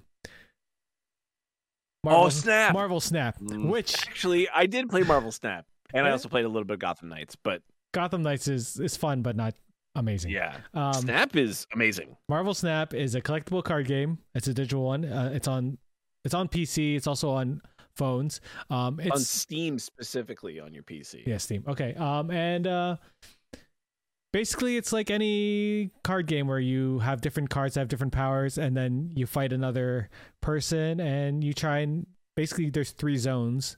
Each has a different uh, effect, or maybe no effect at all, and you try and win with the most points. But this is all Marvel based, so all the different superheroes get different powers or different amounts of um, you know, uh, energy and stuff, and it's it's stupid fun. Uh, the the seasons aren't that long; they're about two A months. month. Are they only a month? I think they're only a month. Yeah, but they've they've Because been there's great. a new there's a new season out today. I know today. Yeah, I Did- think so. No, they I just did got a I just got a thing. Jesus, Eric. It's your game of the year, for fuck's sakes. what? no, it's still the We've got two more weeks of Savage Land. Yeah, Why two more weeks of Savage Land. I was did gonna just say- a- a- Savage Land has only been out for a couple weeks. Um, but they've done like a couple themes. They did a Daredevil theme uh season. They did uh a- another- what? no no was they did a Thor. They did a Thor season. There was Carnage. Yeah, the Spider Man first one, right? What was the we one with the had, Thor we had Black Panther, Yeah, Black Panther, and now we have and then now we have Savage Land. Uh, now we have the Savage Oh. Land, Yeah. which is like This Savage- all there's just a- makes me miss uh, the Marvel Avengers Alliance game on Facebook. I never played that. Oh my god, I was one of the top players in the world in that game. I spent so much time on it.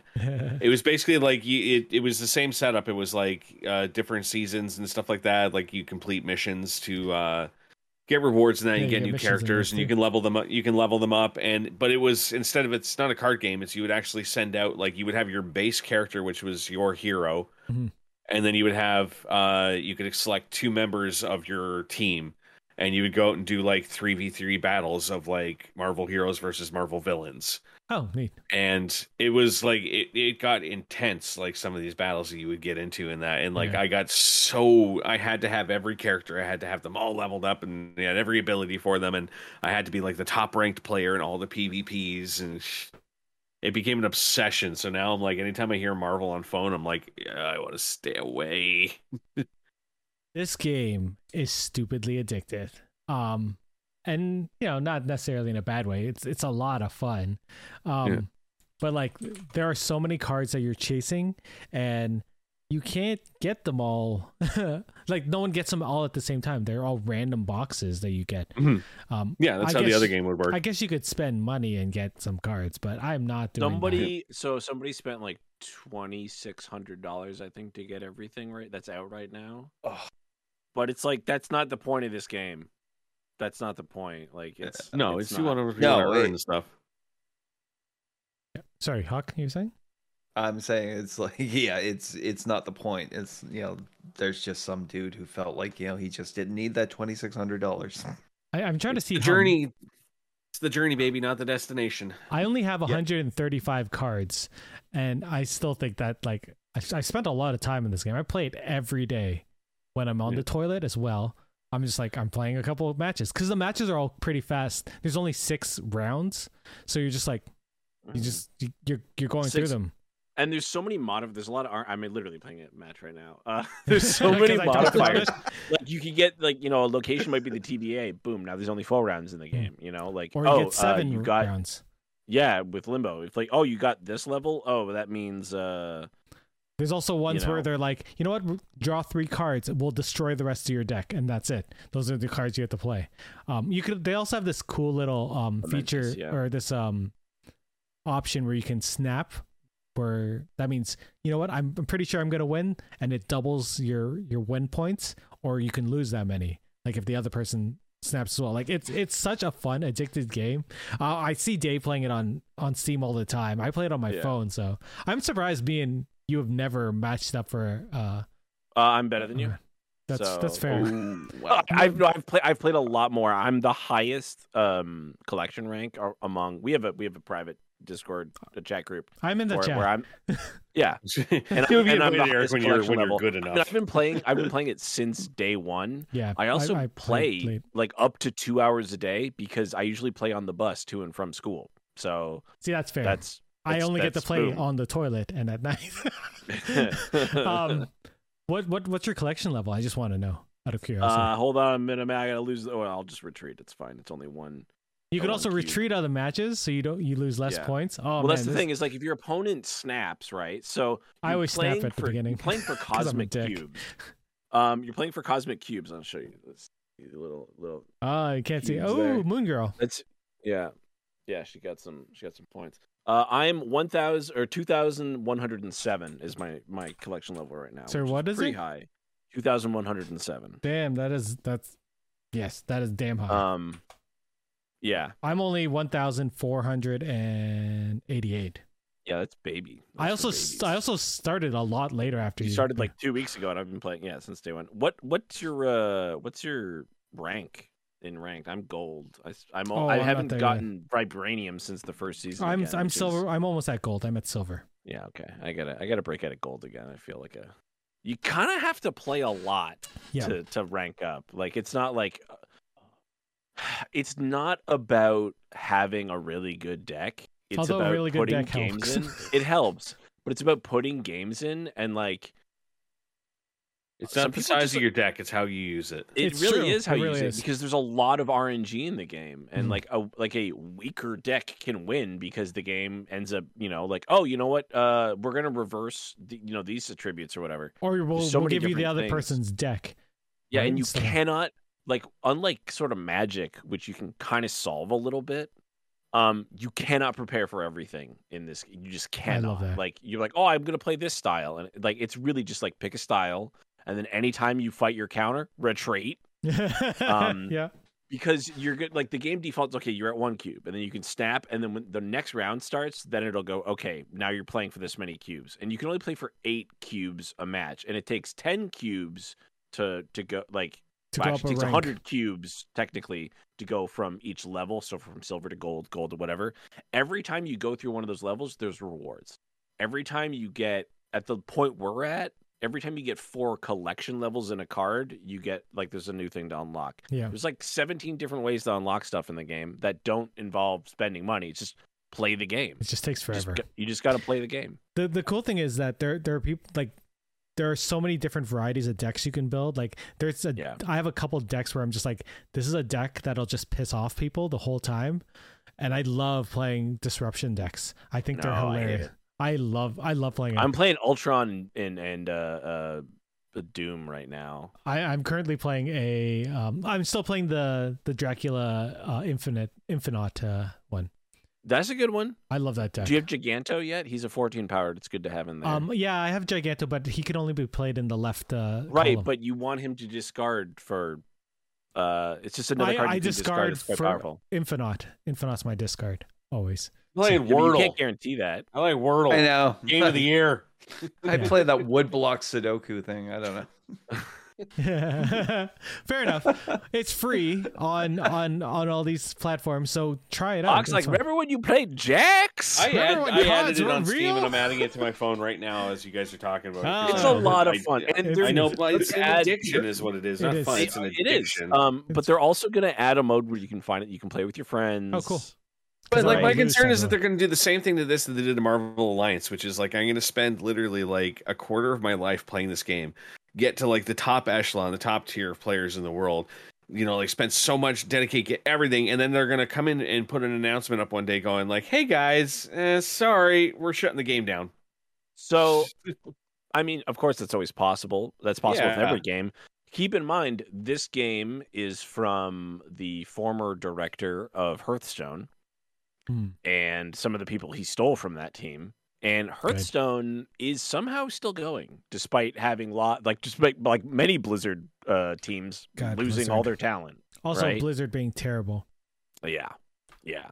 Um, people keep. Every time I wear my StarCraft shirt at school, people are like, "We should play StarCraft or Warcraft." And I'm like, "I don't play Blizzard games anymore. I I have not installed anything from Blizzard since I don't even have the installer installed Yeah, on my don't think- computer." Anyway, I'm done. That's my game. Uh, Marvel Snap. Although God of War is very damn close. Um, just to end off this episode because it's late.